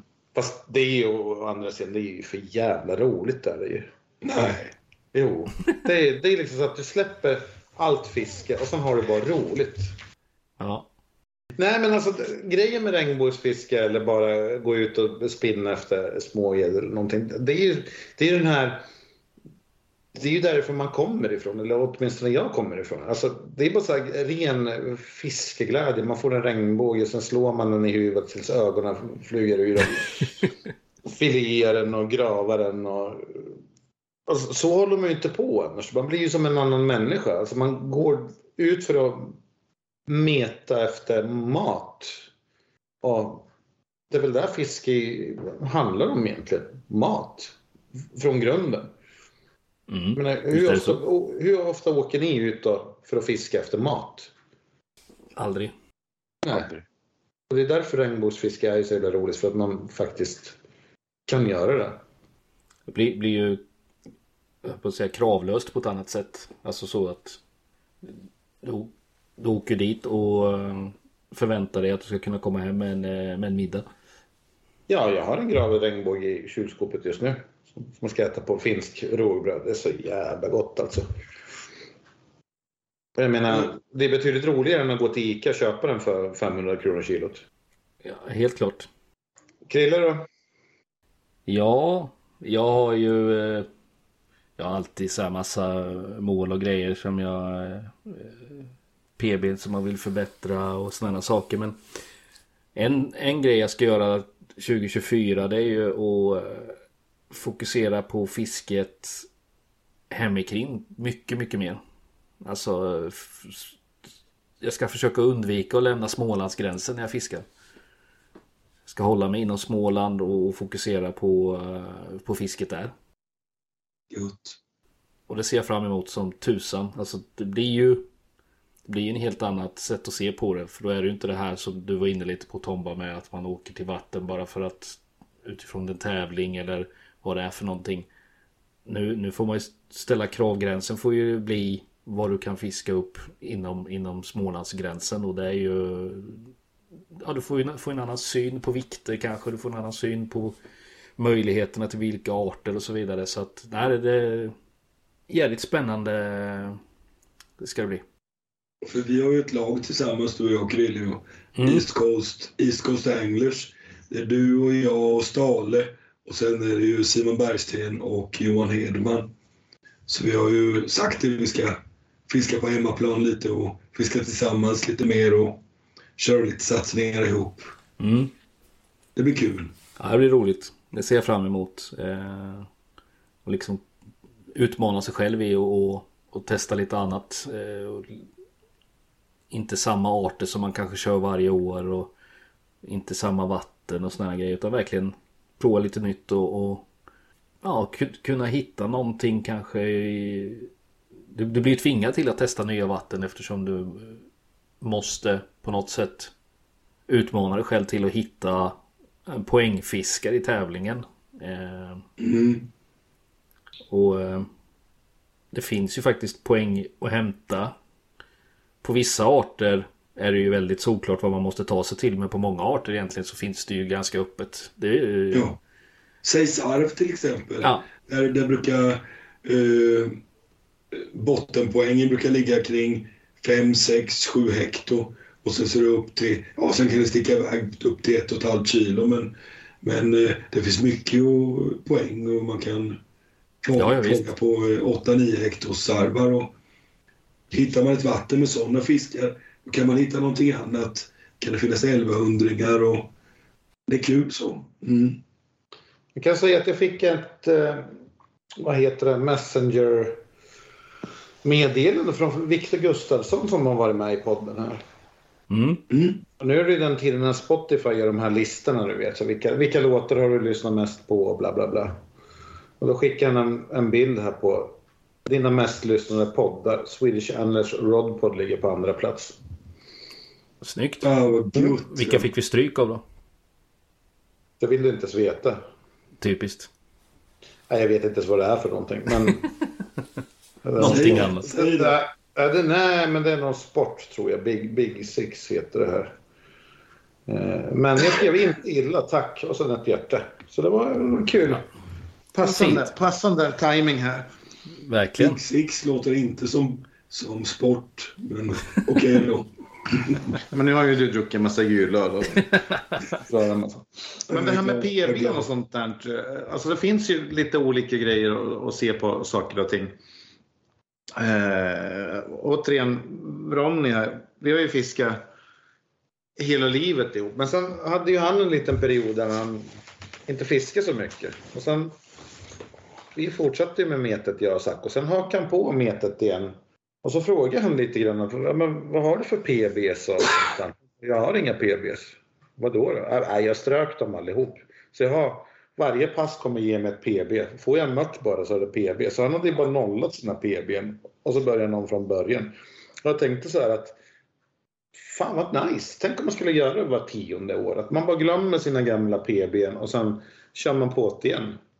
För att tids nog så har du höjt dina PB till sådana nivåer att det är nästan omöjligt att slå dem. Det finns inte så jävla mycket att se fram emot. Och sen en annan aspekt på det hela, att jag har ju delat upp lite mina PBs på de lokala i min närområde och sen ja, liksom köpa PBM eller vad man ska kalla sådär så att det finns ju faktiskt några sätt att baka in lite intresse i, i fisket. Att nej, nu ska jag slå mitt sm- Smålands PB i Björkna eller Mm. Karp eller någonting. Att det, det är väl så man får jobba för att hålla upp intresset helt enkelt.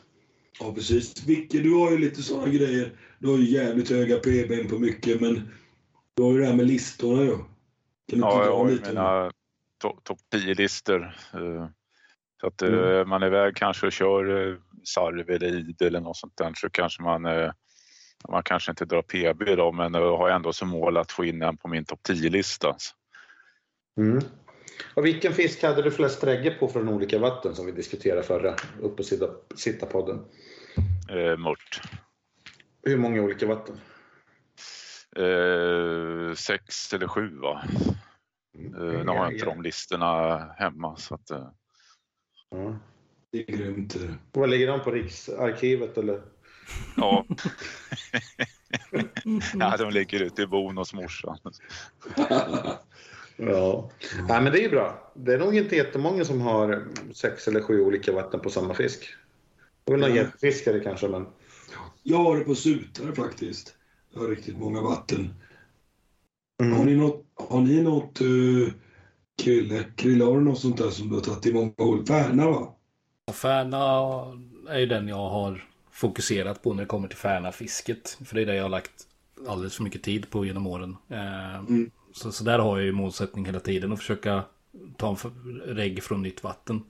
Eh, så det kommer ju bli nästa år också. Alltså då ska jag sikta in mig på ett vatten i, i eh, Småland. Med förhoppning om att kunna både ta poäng till tävlingen men framförallt ett nytt reggvatten. Det är riktigt kul ju. Och Tomba, jag gissar att du har björkna från en hel del ol- olika vatten också va? Nej, faktiskt inte från en hel del. Jag har väl... Men du Eh, fiskar många olika björknavatten vet jag. Jo, men alltså nu, nu är björknarängen så jävla hög. 8 hektar är ju svårt som fan. Så jag har ju gamla björknaräggen har jag ju. Mm. Då den låg på 6 hektar. Och sen har jag, så det är väl några vatten sådär. Men nej, men det, det tar sig liksom. Varje år så får jag väl i alla fall en på över 7 hektar sådär lokalt. Mm. Så att det närmar sig 8 hektar, men det är en jävligt svår regga att få. En 8 hektars björkna bara sådär. Det är jättesvårt det. Med Eskilstunaån eller någonting så att. Men Jag sen, tycker jag, egentligen så tycker jag den rimliga vikten är 6 hektar. För, för, för mig så känns det lagom liksom. Ja, och men- då kan man få det i, i några stycken vatten i Sverige. Ja, men sådana, i så fall 6 hektar har jag väl kanske 5-6 vatten, någonting sånt där. Det är grymt. Uh, Färna har jag väl tre, Mört har jag några, Ruda har jag några. Ja, det, är väl, det är väl några fiskar som man har fiskat lite mer på som man har från några vatten. sådär, Men vi har ju inte så många vatten. Man får vara glad om man har ett vatten med, med reggpotential. Så får man två, då, då är man ju överlycklig. Ja. Det är inte som Småland.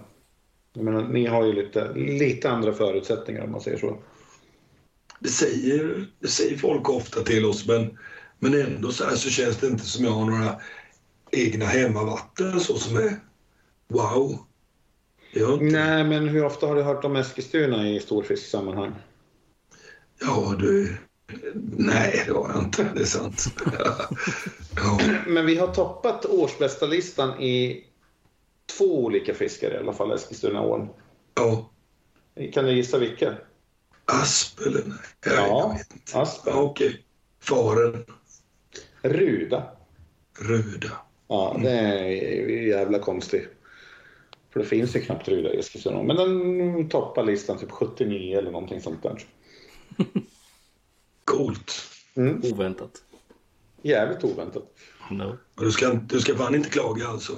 Var det bra? Det var jävligt bra. Ja, men Aspen, jag, tror, jag känner ju han som eh, fick det. Jag tror det var på 5,6 kilo. Det var så här 87 eller någonting. Så det var väl ingen, ingen jättefisk då heller, men det finns ju. Nöter man bara så finns det ju. Alla landskap har ju sina fiskar. Så är det. Ja. Det blir ju någonstans att fan lyckas man på hemmaplan då, då är det ju det, det finns ingenting som kan ersätta det där. Alltså det, det är så mycket mer värt än allt annat. Ja. Jag vet ju som dina Marta till exempel att skulle du fått dem någon annanstans så skulle du inte varit hälften så nöjd med dem. Nej. Ja. Så det är väl där man eftersträvar. Ja. Årets fiskejulklapp då, kan vi komma överens om någonting? Vad ska man köpa till en fiskare? Tid. Det är ett bra slutord. Mycket bra. Mycket bra. Ge din sambo en veckas semester. Ja, mera fritid. Mer Ja. fritid. Det är det enda man strävar efter. Mer fisketimmar. Ja. Ja. Fan, det är inte så dum som du ser ut. Nej, ibland händer det lite positiva saker även i den här skallen. Ja, ja men då tackar vi alla för, för året som har gått och eh, ser fram emot nästa år. Då. Absolut. God jul på er. God jul på er som sagt. Så hörs vi. Ha det gött. Yes. Hej. Hej. Ho.